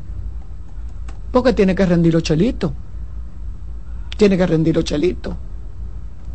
Entonces, alguna situación, a mí me gustaría que el gobierno explicara qué es lo que ha provocado este aumento y por qué esta proyección de un dólar al 60 y pico. Cuando por el presidente se le preguntó el lunes, el pasado lunes en la semanal, el presidente dijo que como que no había temor con eso. No, a mí me preocupó y lo que tenía no que había temor Estoy esperando que porque Carmen en tres años dice que se ha mantenido. eh. que es ya cotid- eh, tradicional que para esa época del año eh, se sienta un incremento en Pero el- eso no es así. Pero lo primero es que no es así y lo segundo es que tú referiste que el gobierno proyectó Recuerden que el presidente es economista. en proyectó turismo. sí pero él, él sabe de eso el presidente el, el, el gobierno proyectó una tasa de dólar de Ay. 60.20 y cuánto Del 60 punto, 60.25. ese 60.25 es el promedio del año Y ya lo el promedio mira- del año Y lo estamos mirando. en puede este momento. terminar en 61 En 65. en 61 a final de año, en 61. Pero el promedio es que ahora sea 58, eh, en junio sea 59 Sí, eso- y en, eh, en noviembre sea 60 y en diciembre 61, entonces el promedio te da Exactamente, 60.21 eso es lo que me el año. Esa es la proyección. Eso, eh, no que no íbamos que a empezar el enero- año En enero. Eh, eso que es lo que me confundió Eso se, va a, re- presidente. eso se va a regularizar, a regularizar después que pase. Perdóname, es que lo que no entiendo es Y la. ¿Por qué se ha permitido que eh, nuestras medidas monetarias no se hayan asomado? Que con tantos recursos que hay en el Banco Central no se haya Valdés Alviso resuelve eso. bloqueado esta acción de sectores, porque son cinco o seis familias las que están atrás de eso, ¿eh? No son mucha Sí, gente. porque hay un acumulo. No son mucha gente. Yo- yo- Entonces, se ha iniciado el año con una, Una- tasa de dólar a 59, lo que indica que la proyección promedio para el año 2024 no será 60.20. Mira, di- 25. di- de- en el 2005, en el 2022 fue cuando más alto estuvo, que estuvo en 55.14. 2023 y 2024 60.25. En el 2007 teníamos ya un tiempito que no lo veíamos así. En el 2007 subió al 60, yo recuerdo ese tiempo, al 67.77. Habían sido los años eh, 2020, eh, 2007, 2000, eh, cuando yo veo esto, me preocupo mucho. Y me preocupo no por la economía eh, global, ni por me preocupo por la economía familiar. A mí lo que me preocupa es la economía familiar. Señores, un dólar al 60.25 oye, afecta a cualquiera, afecta a los empresarios, afecta a, a, lo- a los banqueros, afecta a todo el mundo. Bueno, a los banqueros no, No, porque Carmen, decía, es que es decía, el gobierno se está dando el lujo y se está dando la, la pompa de decir que tiene una inflación controlada. Pero lo peor que le puede pasar a la inflación es que el es dólar que el suba. dólar suba, Tú puedes tener la inflación a 4% y cuando el dólar se sube, te dispara. eh, aunque no se refleje y te lo quieran esconder. no, y que, es que se dispara. Óyeme, es que se todo dispara. se dispara. Se dispara. Se dispara y le decía, y se disparan los Hasta la combustibles. respiración se dispara. di- eh, así mismo, se disparan los combustibles, se dispara la comida. Porque aquí todo el que siembra, que si el sorgo, que si la soya, que si los fertilizantes, que si la, o sea, todo, la materia prima se so- viene exportada, Exacto. viene exportada. Aquí lo que somos unos ensambladores. Nosotros, exactamente, nosotros sembramos y ensamblamos, pero no producimos materia prima. Entonces, esto se va a traducir en la gente, en la gente, en los supermercados, en las farmacias, en las medicinas, que la gente no se ha dado cuenta, que la gente no se ha dado cuenta porque cuando usted está enfermo, usted tiene que comprarla como usted, como se la vendan. Usted tiene dos opciones. Bueno, o compra esa o compra una o un, un genérico que no hace nada. Que no hace nada. Y no es verdad que lo que venden en la botica popular es lo mismo que te están vendiendo en las farmacias. No es lo mismo. Los laboratorios no son iguales y lo bueno es bueno por algo. Lo bueno es bueno por algo. Si no, no existiera. Óyeme, y tú vas a, una... Yo decía, yo hay un producto que yo, yo que sufro de migraña, uso muchísimo. Y en estos días me dijeron que yo tenía que 300 y pico de pesos por tres pastillas que pedí. Y yo dije, pero ¿y, a cómo que son? Y me dijo, no, es que subieron, subieron a qué sé yo. cua-". Y yo digo, wow. O sea, subieron un 50 y tanto por ciento. Ahora en enero. Y la gente lo va a ir sintiendo. Y ojalá, y ojalá, esto no se sienta, este, este sentimiento o esta, este endurecimiento de la economía no se sienta hasta mayo. Ojalá podamos estar flexibles para las elecciones, porque miren, lo único que tumba gobierno es la situación económica. Aquí la Si no, gente le puede, la gente puede decir lo que usted quiera y que se robaron y que son corruptos y que, mire, mentira. La gente no la mente a eso, la gente no se acuerda de Alexis Medina. Eso no es verdad. Aquí, aquí no hay nadie de que, está de que eh, yo, la corrupción, yo prefiero un gobierno que me suba todo y que sea eh, transparente y honesto. Mentira, la gente lo que quiere es tener dónde vivir, dónde comer, tener salud. Eso es lo que la gente quiere. Eso la gente quiere. Entonces nosotros podemos llevar, claro que sí, nosotros podemos llevarlo de la mano. Lo de un gobierno honesto, lo de un gobierno transparente, lo de un gobierno, porque eso permite hacer mucho más cosas. Que la, mira, que eh, eh, la inversión pública pueda crecer, que se hagan más hospitales, que se hagan más escuelas, que haya más transporte para los niños, este proyecto precioso de- del transporte escolar público, me encanta. Pudiéramos tener todo eso ahora, vuelvo y le repito, con un dólar al 60.25, no es verdad que se va a poder hacer muchas cosas. Y el sector construcción, señores, se ve afectado. Y la gente no va a poder comprar su casita. Y la gente va a seguir viviendo. Y no va a haber ese desarrollo.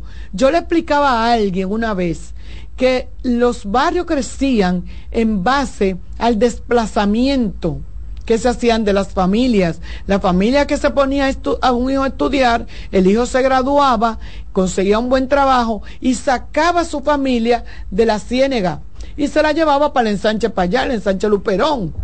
Y seguían aumentando y cruzaban entonces el puente porque era la forma más fácil y las viviendas estaban más baratas. Y se iban a Invivienda, se iban al Mar Rosa, se iban al Ensancho. O sea, ese es el crecimiento que hace normalmente y se lo van desplazando y vienen los del campo y, se quedan en esa vivienda del barrio. Pero también porque traen los hijos a estudiar, también se van caminando. Y usted ve una gente que vive en Arroyo Hondo y usted le dice, ¿dónde tú eres? De Nelson Luperón, de Alma Rosa, porque lo que hay es un desplazamiento, un desarrollo. Ahora, así no podemos. Así no podemos. O sea, yo creo que el gobierno tiene que ponerle atención y este programa ha sido coherente. Coherente. Mis compañeros, los tres, han sido coherentes. Aquí el me económico es Roberto, que hace uno, uno, uno, unos análisis chulísimos, que lo pone claro a uno. O sea, cuando toca los temas de economía. Vamos a tomar esa llamadita, Carmen. Buenas tardes. Eh, sí, buenas tardes. Sí.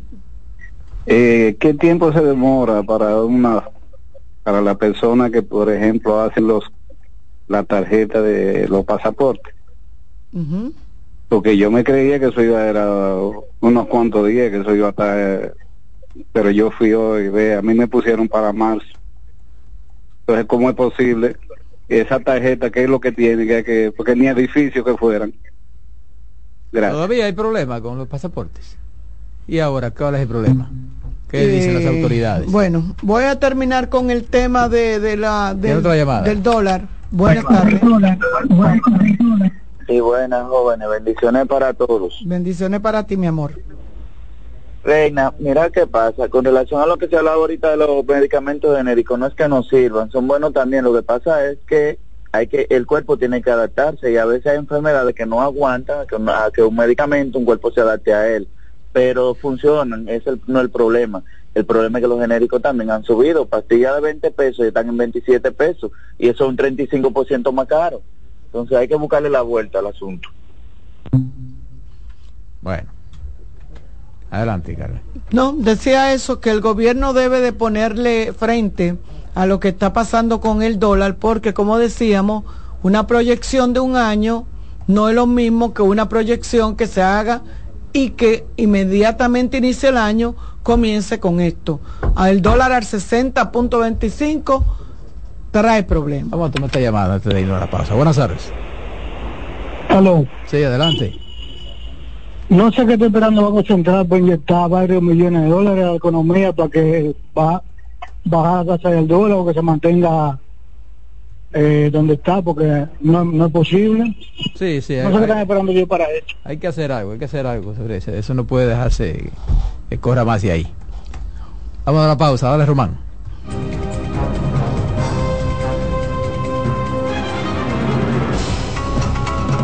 En breve seguimos con la expresión de la tarde. Estás en sintonía con CDN Radio. 92.5 FM para el Gran Santo Domingo, zona sur y este. Y 89.9 FM para Punta Cana. Para Santiago y toda la zona norte en la 89.7 FM. CDN Radio. La información a tu alcance. Reyes con mucho más variedad. El periodista más versátil de la Radio Nacional. Reyes con mucho más variedad que hay que oír. Todos los segmentos, informaciones y premios que solo él te brinda con alegría. Reyes con mucho más variedad. El programa que lo tiene todo. Oh. Reyes Guzmán con mucho más variedad a las 2 por CDN Radio. Lo que hay que oír. Enterados, un espacio que analiza los hechos nacionales e internacionales y te ofrece todas las informaciones de forma precisa y objetiva. Enterados, comentarios, análisis y orientación. Con los periodistas Albanelli Familia y Wilkin Amador. Todos los sábados de 7 a 9 de la mañana por CDN Radio. Estás en sintonía con CDN Radio. 92.5 FM para el Gran Santo Domingo, zona sur y este. Y 89.9 FM para Punta Cana. Para Santiago y toda la zona norte en la 89.7 FM. CDN Radio. La información a tu alcance. Los tiempos cambian y así nuestro país ha cambiado hacia una movilidad sostenible utilizando autos eléctricos donde de la mano de Charles Sánchez en el programa Cero Emisión Radio estaremos compartiendo todas las informaciones interesantes con un nutrido grupo de actores del sector. Cero Emisión Radio. No se lo pierda cada sábado de 3 a 4 de la tarde por esta CDN Radio. La información a tu alcance. Contacto directo con la expresión de la tarde. Llama al 809-683-8790. 809-683-8791. Y desde el interior sin cargos, 1-809-200-7777.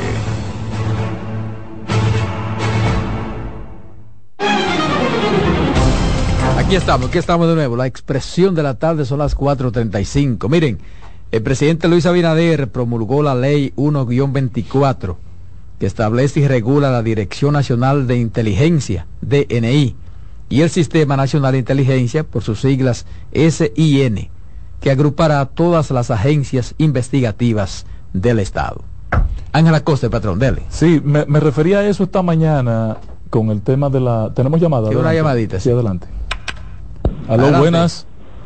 Buenas tardes, bendiciones para ese prestigioso equipo. Igual para Amén. usted, igual para usted. Que adorna, que adorna ese equipazo. Muchas gracias. Miren, ayer eh, la licenciada estuvo tocando el tema de las cárceles y el presidente en una ocasión le dijo, y no ha sabido nada al respecto, al, al ministro de, de, Interior y Policía de, de cómo salió la llamada de ahí de la misma forma que están llamando para atracar a, a, tantos dominicanos y no hay forma de que paren eso. Yo no entiendo. ¿Qué, qué, qué habrá que hacer? Así bueno. es, lamentablemente. Hay otra, otra llamada. llamadita, buenas. Hello. Buenas tardes, ¿cómo Adelante. están? Sí, mira, respecto al tema este del dólar, yo, escuchando que ella dice la proyección del gobierno, pero el año pasado, a esta fecha, el dólar no estaba ya a ese nivel. O sea, no estaba bajando supone, el año pasado. Se supone, Comenzó el año bajando. Yo que vivo comprando mercancía en China, eh, lo que yo vendo, ¿verdad? Cristales para sí, sí. Estoy siendo muy afectado en ese sentido, porque por ejemplo un contenedor que va a salir de allá en esta semana ya, ya va a pagar 5 mil dólares de flete. Sí. ¿Y, Entonces, ¿y ¿a cómo lo está comprando en la calle usted el dólar? El dólar se está comprando a 59.10. En la calle. En no la en calle, bancos. porque los bancos no quieren darle, los bancos no quieren darte más de dos mil dólares. Y en el mes, si tú consigues cinco mil dólares, ya tú sabes si un oficial del banco se arriesga a darte lo que maneja o sea, tu cuenta. mil dólares al mes.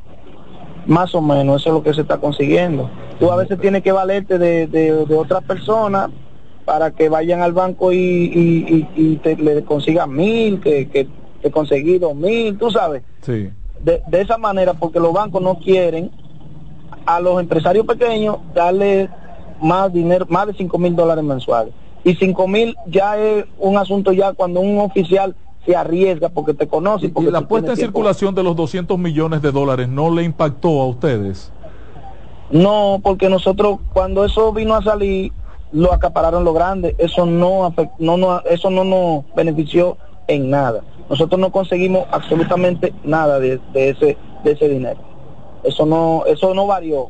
Acuérdate que, que la tasa del dólar se mantuvo a pesar de todo y nosotros no conseguíamos las facilidades porque es que yo mira nosotros hemos, hemos trajimos el año pasado 14 contenedores ya para este año tenemos una proyección aproximada de, de 16 a 17 que vamos a traer pero si la cosa sigue así, vamos a tener muchos inconvenientes. Entonces el Estado tiene que hacer algo, porque ya el tema de los fletes se le escapa de la mano, pero la facilidad de dónde están. Pero la facilidad de dólares Aduana- se supone que con una reserva federal como tenemos nosotros. Porque eso no. mismo es lo que hace que lo incremente. Una reserva que tiene 16 mil millones de dólares en banco, sacar 500 millones y si es necesario mil millones, no afecta significativamente. Presidente, métale mano a eso, métale mano a eso. La inflación es peligrosa en esta época. Métale mano ¿eh? a eso. que Si no, está- pregúntele a Hipólito cómo, cómo fue que lo tumbaron. Métale mano a eso, que usted sabe que estamos en una coyuntura electoral. Así es. ¿Tenemos otra llamada? No, se cayó. Mire, señores, el...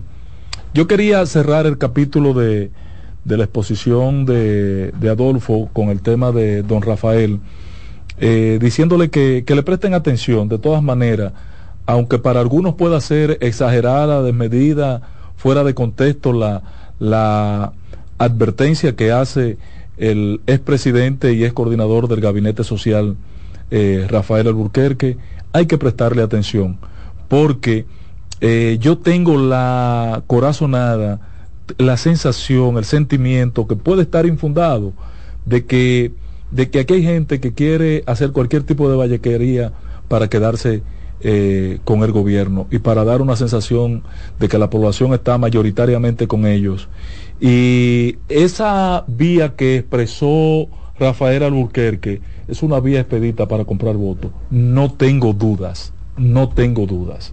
Y una innovación en eh, esas prácticas. El que tenga la poco- lágrimas honda.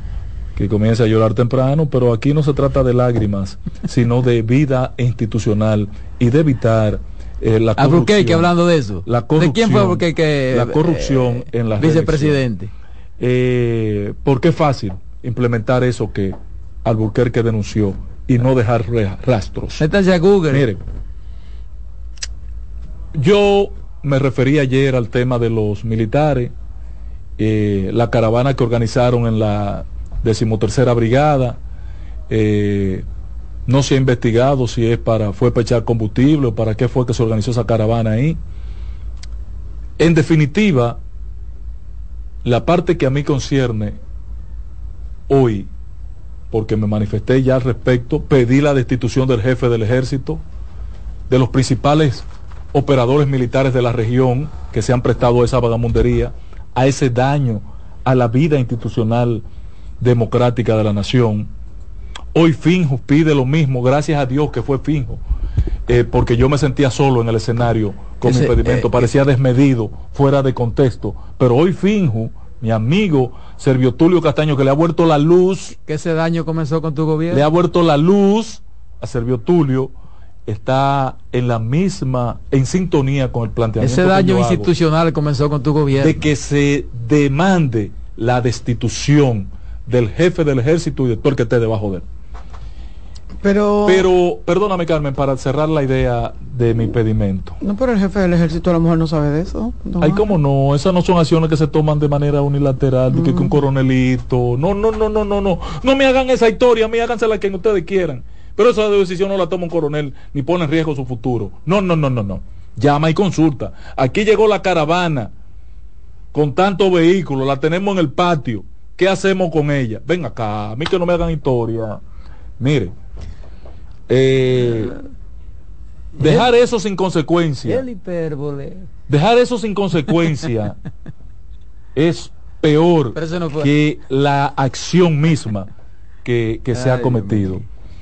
Y eh, desgraciadamente, ustedes saben y me han oído que yo apoyo la Junta Central Electoral, todo lo que ha hecho, el ejercicio transparente, las prácticas que ha estado llevando, cómo lleva este proceso de la mano y en alianza, agarradito de la mano con los partidos políticos. Yo lo admiro y lo felicito y lo saludo.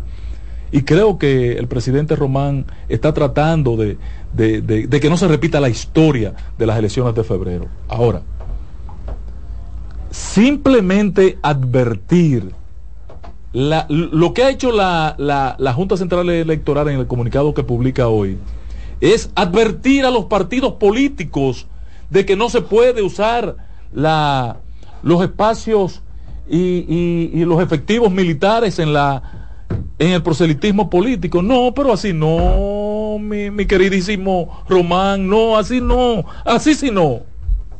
Así no. No, porque hay un partido que lo usó. No, no es, los- no es el sistema de partido que está usando loco. Porque yo no he podido ir con una caravana a cualquier corte. No me dejan entrar.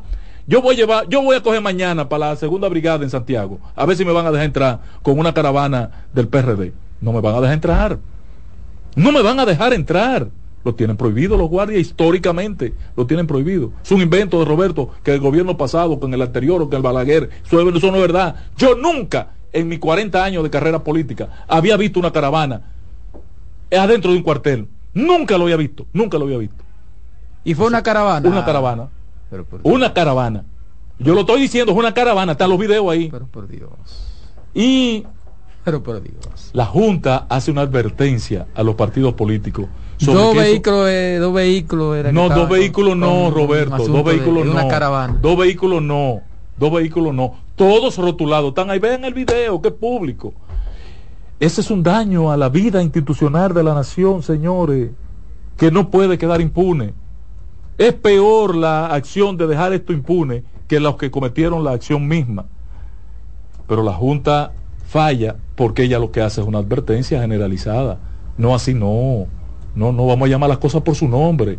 Y eso son delitos electorales que ya debió haber sido apoderada el Ministerio Público adjunto para asuntos de los delitos electorales. Eso no puede quedarse en el aire. Y los partidos políticos no pueden tenerla callada tampoco como respuesta porque no se han referido al tema. Excepto Abel, que hizo una referencia a lo acontecido en San Juan, pero lo de Asua fue catastrófico. Inclusive la candidatura a alcalde del tránsfuga de Asua debieron quitársela.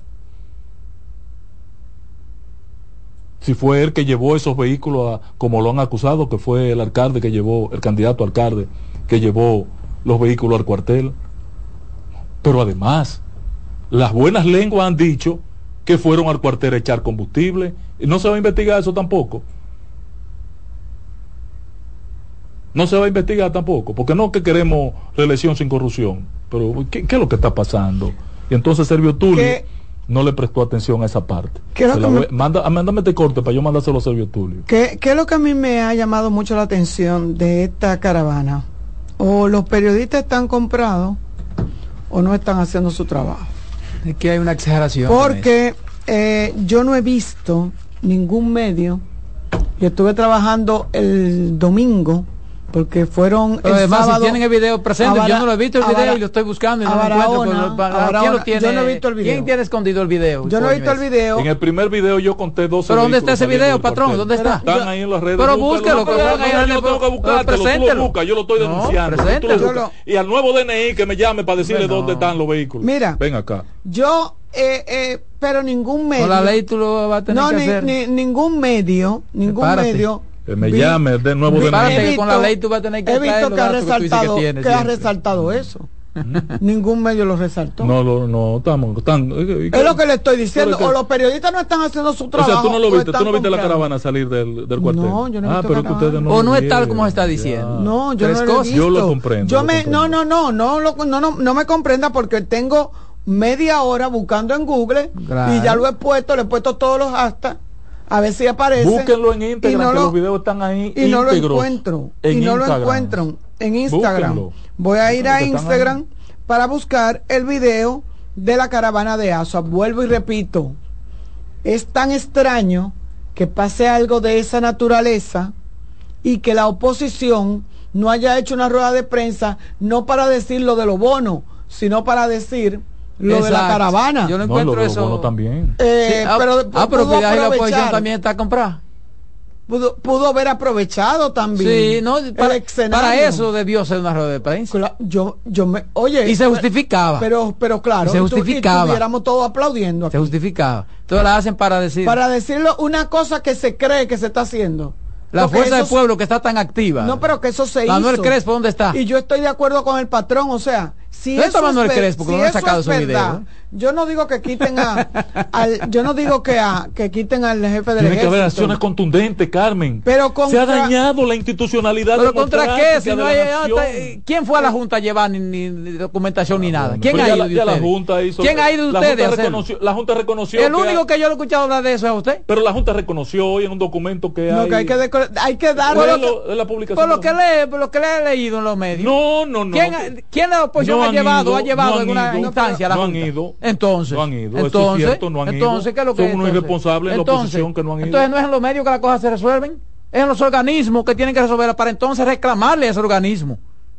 Tan sencillo como eso. ¿y la Junta cómo se enteró? No lo conviertan en politiquería porque entonces no tiene sentido. Pero la Junta cómo se enteró. Vayan a la Junta con una instancia, con, con la prueba suficiente y algo tendrá que hacer la Junta. Pero que la Junta ya hizo un manifiesto público. Porque no tiene datos, simplemente porque lo que, por lo que vio en la prensa. La- no, la Junta, la Junta Por lo que vio en la está- prensa. La Junta está curándose en salud. Claro, por lo que vio en la prensa, en los ¿Pero en medios. ¿Cuál prensa? En los medios que salió, porque la información salió. Lo que no, lo que yo, Pero no- en- lo que uno no ve es la prueba de, de la caravana de los bailes, diciendo que eso pasó, pero, y, y pero ¿dónde está y la más vaina? en este tiempo de, de, grabación, de que la gente anda con un celular. Ay, eh, muchacho. está- Pero Va- se lo- vamos a coger ve- llamadita que quiero referirme cae- a otro se le- temita, Se le cae Carmen. el gobierno a, a Luis Quiero Abinader. referirme a otro temita, Sí. Carmen, vinculando a la droga. Ay, Dios. Buena. Aquí hay narcocomunicadores, ¿eh? Bueno. Va- a- aló, bueno. Patrón, buenas tardes. Sí. De las cosas que la nueva ley va a regular. Ey, ¿cómo está usted queriéndolo? Que diga toda esa porquería tiene que Estamos bien, Buenas. escu- escuchando al patrón ahí haciendo elucubraciones como siempre. No, no, no, no, no, no, el patrón se, vaya- el patrón le llegó con la una querella en el. Goza, en la fiscalía, en la vaina, en la junta, donde él quiera ir a ver. Porque es que él siempre está viendo eh, cosas que nada más la ve solo. Usted no ha visto eh, la caravana salir del decimotercer batallón, no lo vio salir. Mira, pa- mira, Robe- Roberto dijo ayer que eran tres vehículos y que eso era algo. Ah, Roberto vio tres vehículos. Roberto dijo que eran, Dí- eran Dígale que siga vehículos. contando, que siga contando. Mira, eh, que seguro pasa de ocho. Yo lo dije porque alguien me lo dijo. De, de, enter- de fuente de Te entero, de entero crédito. Te va a llamar que no está muy que no está muy lejos de aquí. Te va a Que llamar vamos- el DNI. Que voy a mirar hacia la bebé. Que no está muy lejos de aquí. Oh, Román, mira, eh, el otro orden, no sé si ustedes vieron la noticia y me preocupó. Esto sí es preocupante, señores. Quería referirme a la exposición de la vicepresidenta en Davo. Muy bonita y me sentí orgulloso de esta vicepresidenta. Eh, este viajecito que es de paseo, pero que ella lo aprovechó muy bien, con una muy buena exposición en el día de hoy sobre lo que significa la corrupción y el Usted- combate usted pudo- a la Usted corrupción. pudo cambiarlo, ponerlo al revés. Ella, pero tengo que referirme a una noticia que, se, que tiene su origen en Bávaro hoy. No sé si ustedes vieron el, el tema de, del Tusi.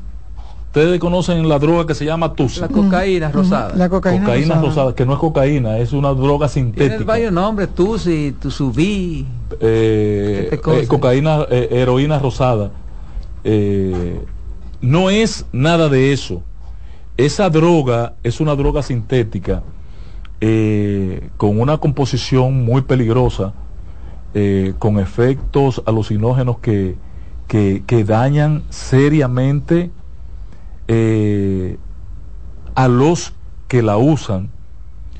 Y la cantidad que yo vi que reportó la, la DNCD en la captura eh, es significativa y entró por aquí por, un so- por una zona turística, lo cual tiene mucho sentido porque es una droga también exclusiva y cara.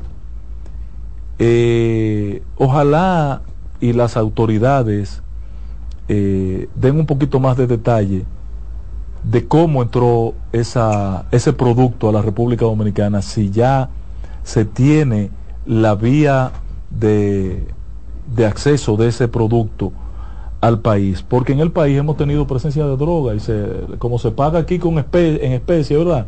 Se queda circulando una porción de droga y no quisiéramos ver en nuestra juventud esta desgracia que uno ve en Estados Unidos de gente zombie caminando en la calle no quisiéramos ver esta desgracia. Por suerte, eh, los mecanismos de protección operaron, funcionaron y la DNCD eh, entre otros organismos. ¿Cuál fue la otra? Hubo un momento que hubo otro- que se hablaba de otra droga.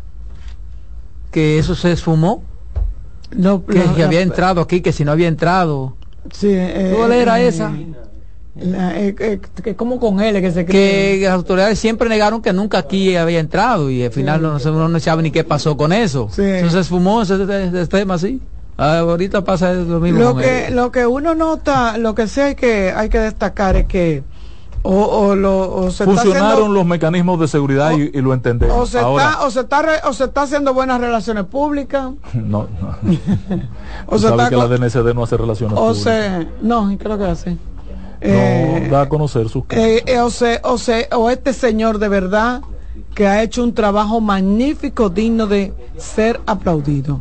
Porque se ha, ha- ha atrapado droga y gente y, y, y cargamento, y eso todos los días. Pe- pero que den más detalles sobre esta situación del cargamento de Tusi que acaban de capturar eh, en la zona, en la región turística. de- Lamentable que hayamos tenido que terminar con esa droga. Nos vemos ahorita, señores. Mañana temprano.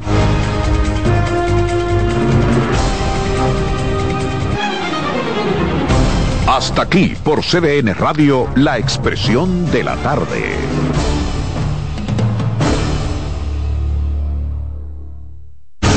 Escuchas CDN Radio, 92.5 Santo Domingo Sur y Este, 89.9 Punta Cana y 89.7 toda la región norte.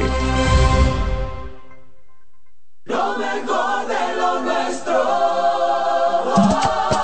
Somos una mezcla de colores bellos, rojo, azul y blanco, indio, blanco y negro. Y cuando me preguntan que de dónde vengo, me sale el orgullo y digo, soy dominicano hasta la taza. ¿Qué significa ser dominicano? Mi hermano humano siempre da la mano. Que nos una más que el orgullo que llevamos. Tomando mi café Santo Domingo, pues soy dominicano. No hay nada que nos identifique más como dominicanos que nuestro café Santo Domingo. Tomando mi café Santo Domingo, pues soy dominicano.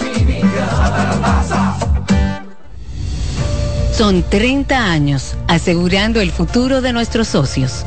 30 años apoyando a pequeños y medianos empresarios a convertirse en empresarios de éxito. 30 años aportando y ayudando a dinamizar una economía creciente, apoyando y fortaleciendo a los principales gremios empresariales que hacen vida en nuestra empresa cooperativa. Porque en Cooperativa Empresarial somos el motor que ayuda a impulsar la economía nacional contigo y para ti. 30 años de hacerte la vida fácil para alcanzar tus sueños. Cooperativa Empresarial, 30 años siendo tu futuro seguro.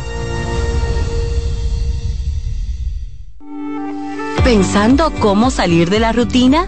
No piense más. Nuevas experiencias le esperan en Marien Puerto Plata. Un hotel todo incluido, rodeado de hermosa playa y vistas inolvidables. Reserve una escapada para toda la familia y disfruten de unas vacaciones inolvidables. Conozca más en marienhotels.com. La sirena, más de una emoción, presenta. En CDN Radio, un breve informativo. El Consejo Nacional de Drogas, a través del Sistema de Alerta Temprana de la República Dominicana, emitió una alerta sobre la detención en el territorio nacional de la sustancia psicoactiva conocida como cocaína rosada, también conocida como TUSI o TUSIBI. El sistema de alerta temprana informó que la peligrosa sustancia es utilizada con fines anestésicos y entró al país por Bávaro, municipio de Verón, Punta Cana. En otro orden, el presidente del Senado salió al frente de las críticas generadas a raíz del mandato de varios artículos de la recién aprobada ley de la Dirección Nacional de Inteligencia DNI obliga a las instituciones públicas o privadas, así como a las personas, a proveer informaciones al DNI o serán sancionadas. Amplíe estas y otras informaciones en nuestra página web www.cdn.com.do. CDN Radio. Información a tu alcance. La sirena, más de una emoción, presentó. Aviso, nuestros precios siempre bajos en miles de productos están aquí para quedarse. No hay prisa, tómate tu tiempo. Estarán aquí todos los días. Precios bajos todos los días. Resuelto. En La Sirena, más de una emoción. CDN Radio tiene el espacio más transparente, plural y profesional de la Radio Nacional. Cada día, los comunicadores más informados analizan el acontecer nacional en La Expresión de la Tarde. Un equipo de periodistas comprometidos a informarte con verticalidad y veracidad. La Expresión de la Tarde, de lunes a viernes de 3 a 5 de la tarde por CDN Radio.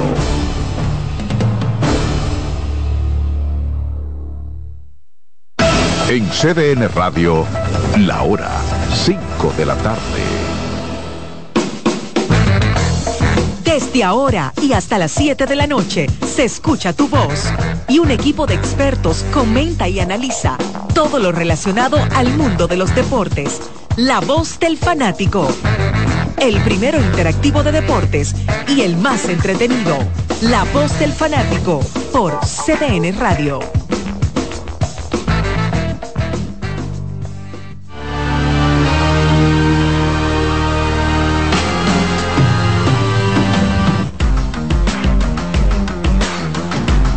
Hola, hola, hola, hola, hola, República Dominicana. Por aquí está el colega Iván Joel Ramos. ¿Cuántas tazas de café tú llevas hoy? No, yo no bebo café nunca. Y entonces estos niveles altos Oh, de es adrenalina. Ah, va, alegría que hay que El- tener. es que está como talidón. Pero no parece porque tú viniste con una camisa azul y, y- y esa alegría. Amanecí hoy como lento, porque estaba Ah. nublado el día entero. Pero, Pero los escogidistas no amanecieron así, ni los fanáticos los gigantes tampoco. ¿eh? Bueno, los gigantes tenemos que cogerlo suave. Están cogiéndolo Están- día a día. Sí, porque... Y sin embargo esa filosofía le ha funcionado. Los escogistas amanecieron sin miedo. Pero lo mejor de y todo. los gigantes con más fe que una huevo llena de evangélicos. Lo, lo mejor de todo es, y buenas tardes para todos. Señores, los gigantes vieron concluir su participación a Marcelo Zuna, a José Siri, Jamer a. Jamer Candelario y, de, a- y Jeffrey Pérez. Ahora es Emilio Bonifacio. La mascota no. A Luis García. A la mascota, a la mascota le extendieron el permiso. ¿Y por qué? No, pregunto no, yo, porque pararon, este, con, tanto, con tantos jugadores que, que han salido de los gigantes. Entonces todos los veteranos lesionados. Sí. Hanser Alberto, Sí. Leury García. Y sin embargo están ganando. Uy, ay, ay. ¿Eh? ¿Cuántos partidos consecutivos que llevan ellos? Bueno, ellos llevan llevan como una seis racha. de los últimos ocho. Exactamente. sí. Y ahí están todavía. Ahí Sí, están. Y existe lo- la posibilidad de hasta de un cuádruple empate con el equipo de un triple, ¿verdad? Un triple empate. Triple empate. Exacto. Allá arriba. Eh, eh, bienvenido Daniel Araujo. Pero nada, señores, qué cierre de, de round robin que ha estado súper interesante. Bueno, bueno sí. es súper interesante para algunos fanáticos y otros ha sido agonizante. Bueno, ¿eh? sí. Principalmente para los fanáticos de los Tigres del Ese Licey. equipo de, con tantos errores. Sí. Sí, porque, por ejemplo, fuerte. perder juegos, ¿verdad? Eh, 2 a 1, Uno a cero. 4 a 3, bueno, eh, me ganaron en un juego cerrado, pero de la forma que el equipo del Licey ha venido perdiendo partidos, de verdad que es frustrante con la cantidad de errores. Yo estaba viendo, yo creo que son, si no mal eh, por calculé el otro 27 día, errores. eh, no, y la cantidad de carreras sucias que han permitido el equipo de los Tigres del Licey en este round robin creo que son 24. Ayer analizábamos ambos line-up y bueno, la conclusión en el caso del Licey era un infield con capacidad para tratar de ayudar a César, pero fue todo lo contrario.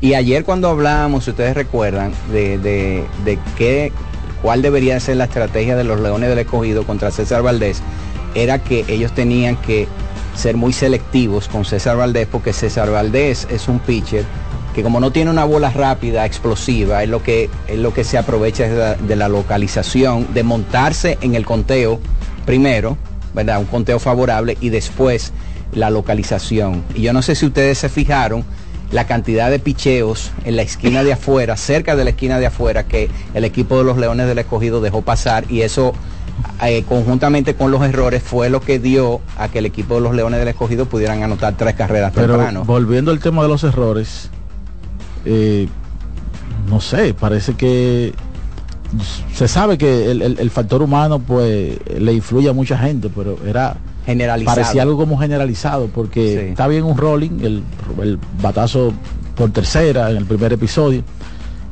pero el, el que es inaceptable es el, el globito que, que pudo hacer a, a, a Eric González. eh, José Barrera. eh, en, exacto. Y después- en segunda, Luis y- Barrera. Luis Barrera, eh, y O sea, entonces con todo el tiempo del mundo para tirar bien. Y, y el de Bonifacio. Correcto. Sí. Pero, pero nada, esa, esa es la pelota. Sí. Y cuando ya esto que está pasando, eh, obviamente va a dar de qué hablar eh, en, en un evento como este, pero es algo propio de lo que nos ha enseñado Lidón con relación a las rachas en que se meten los equipos, muy buenas y a veces muy malas. Miren, y yo creo que de la, defensa de los Tigres ha sido mala en sentido general durante todo el round robin, pero como que ha sido extrema, extremadamente mala cuando se enfrenta a los Leones del Escogido, porque en los últimos siete días eh, hablamos de aproximadamente tres enfrentamientos entre los dos equipos. Eh, el Licey tiene, bueno, el Licey tiene 28 errores en total y en los últimos 7 días ha cometido 16 de esos 28 errores. Y en ese tramo se ha enfrentado tres veces a los Leones del Escogido. O sea, más del 65% O sea, de los lo- los, errores. dos juegos de cinco errores son contra el escogido. Y de esos Correcto. 28 errores, 24 carreras sucias. Correcto. Partidos, 20 errores. Vamos a- bueno, me parece que en el primero de los enfrentamientos hubo dos errores. Pero señores, 18 errores en tres juegos. Es una locura. Eso ni siquiera un, un partido de pequeñas ligas. Pero cuando hablo de pequeñas ligas me refiero a niños de 8 o 9 años. Eso no se ve en un béisbol de niños de 8 o 9 años. Y tú sabes, yo en esta última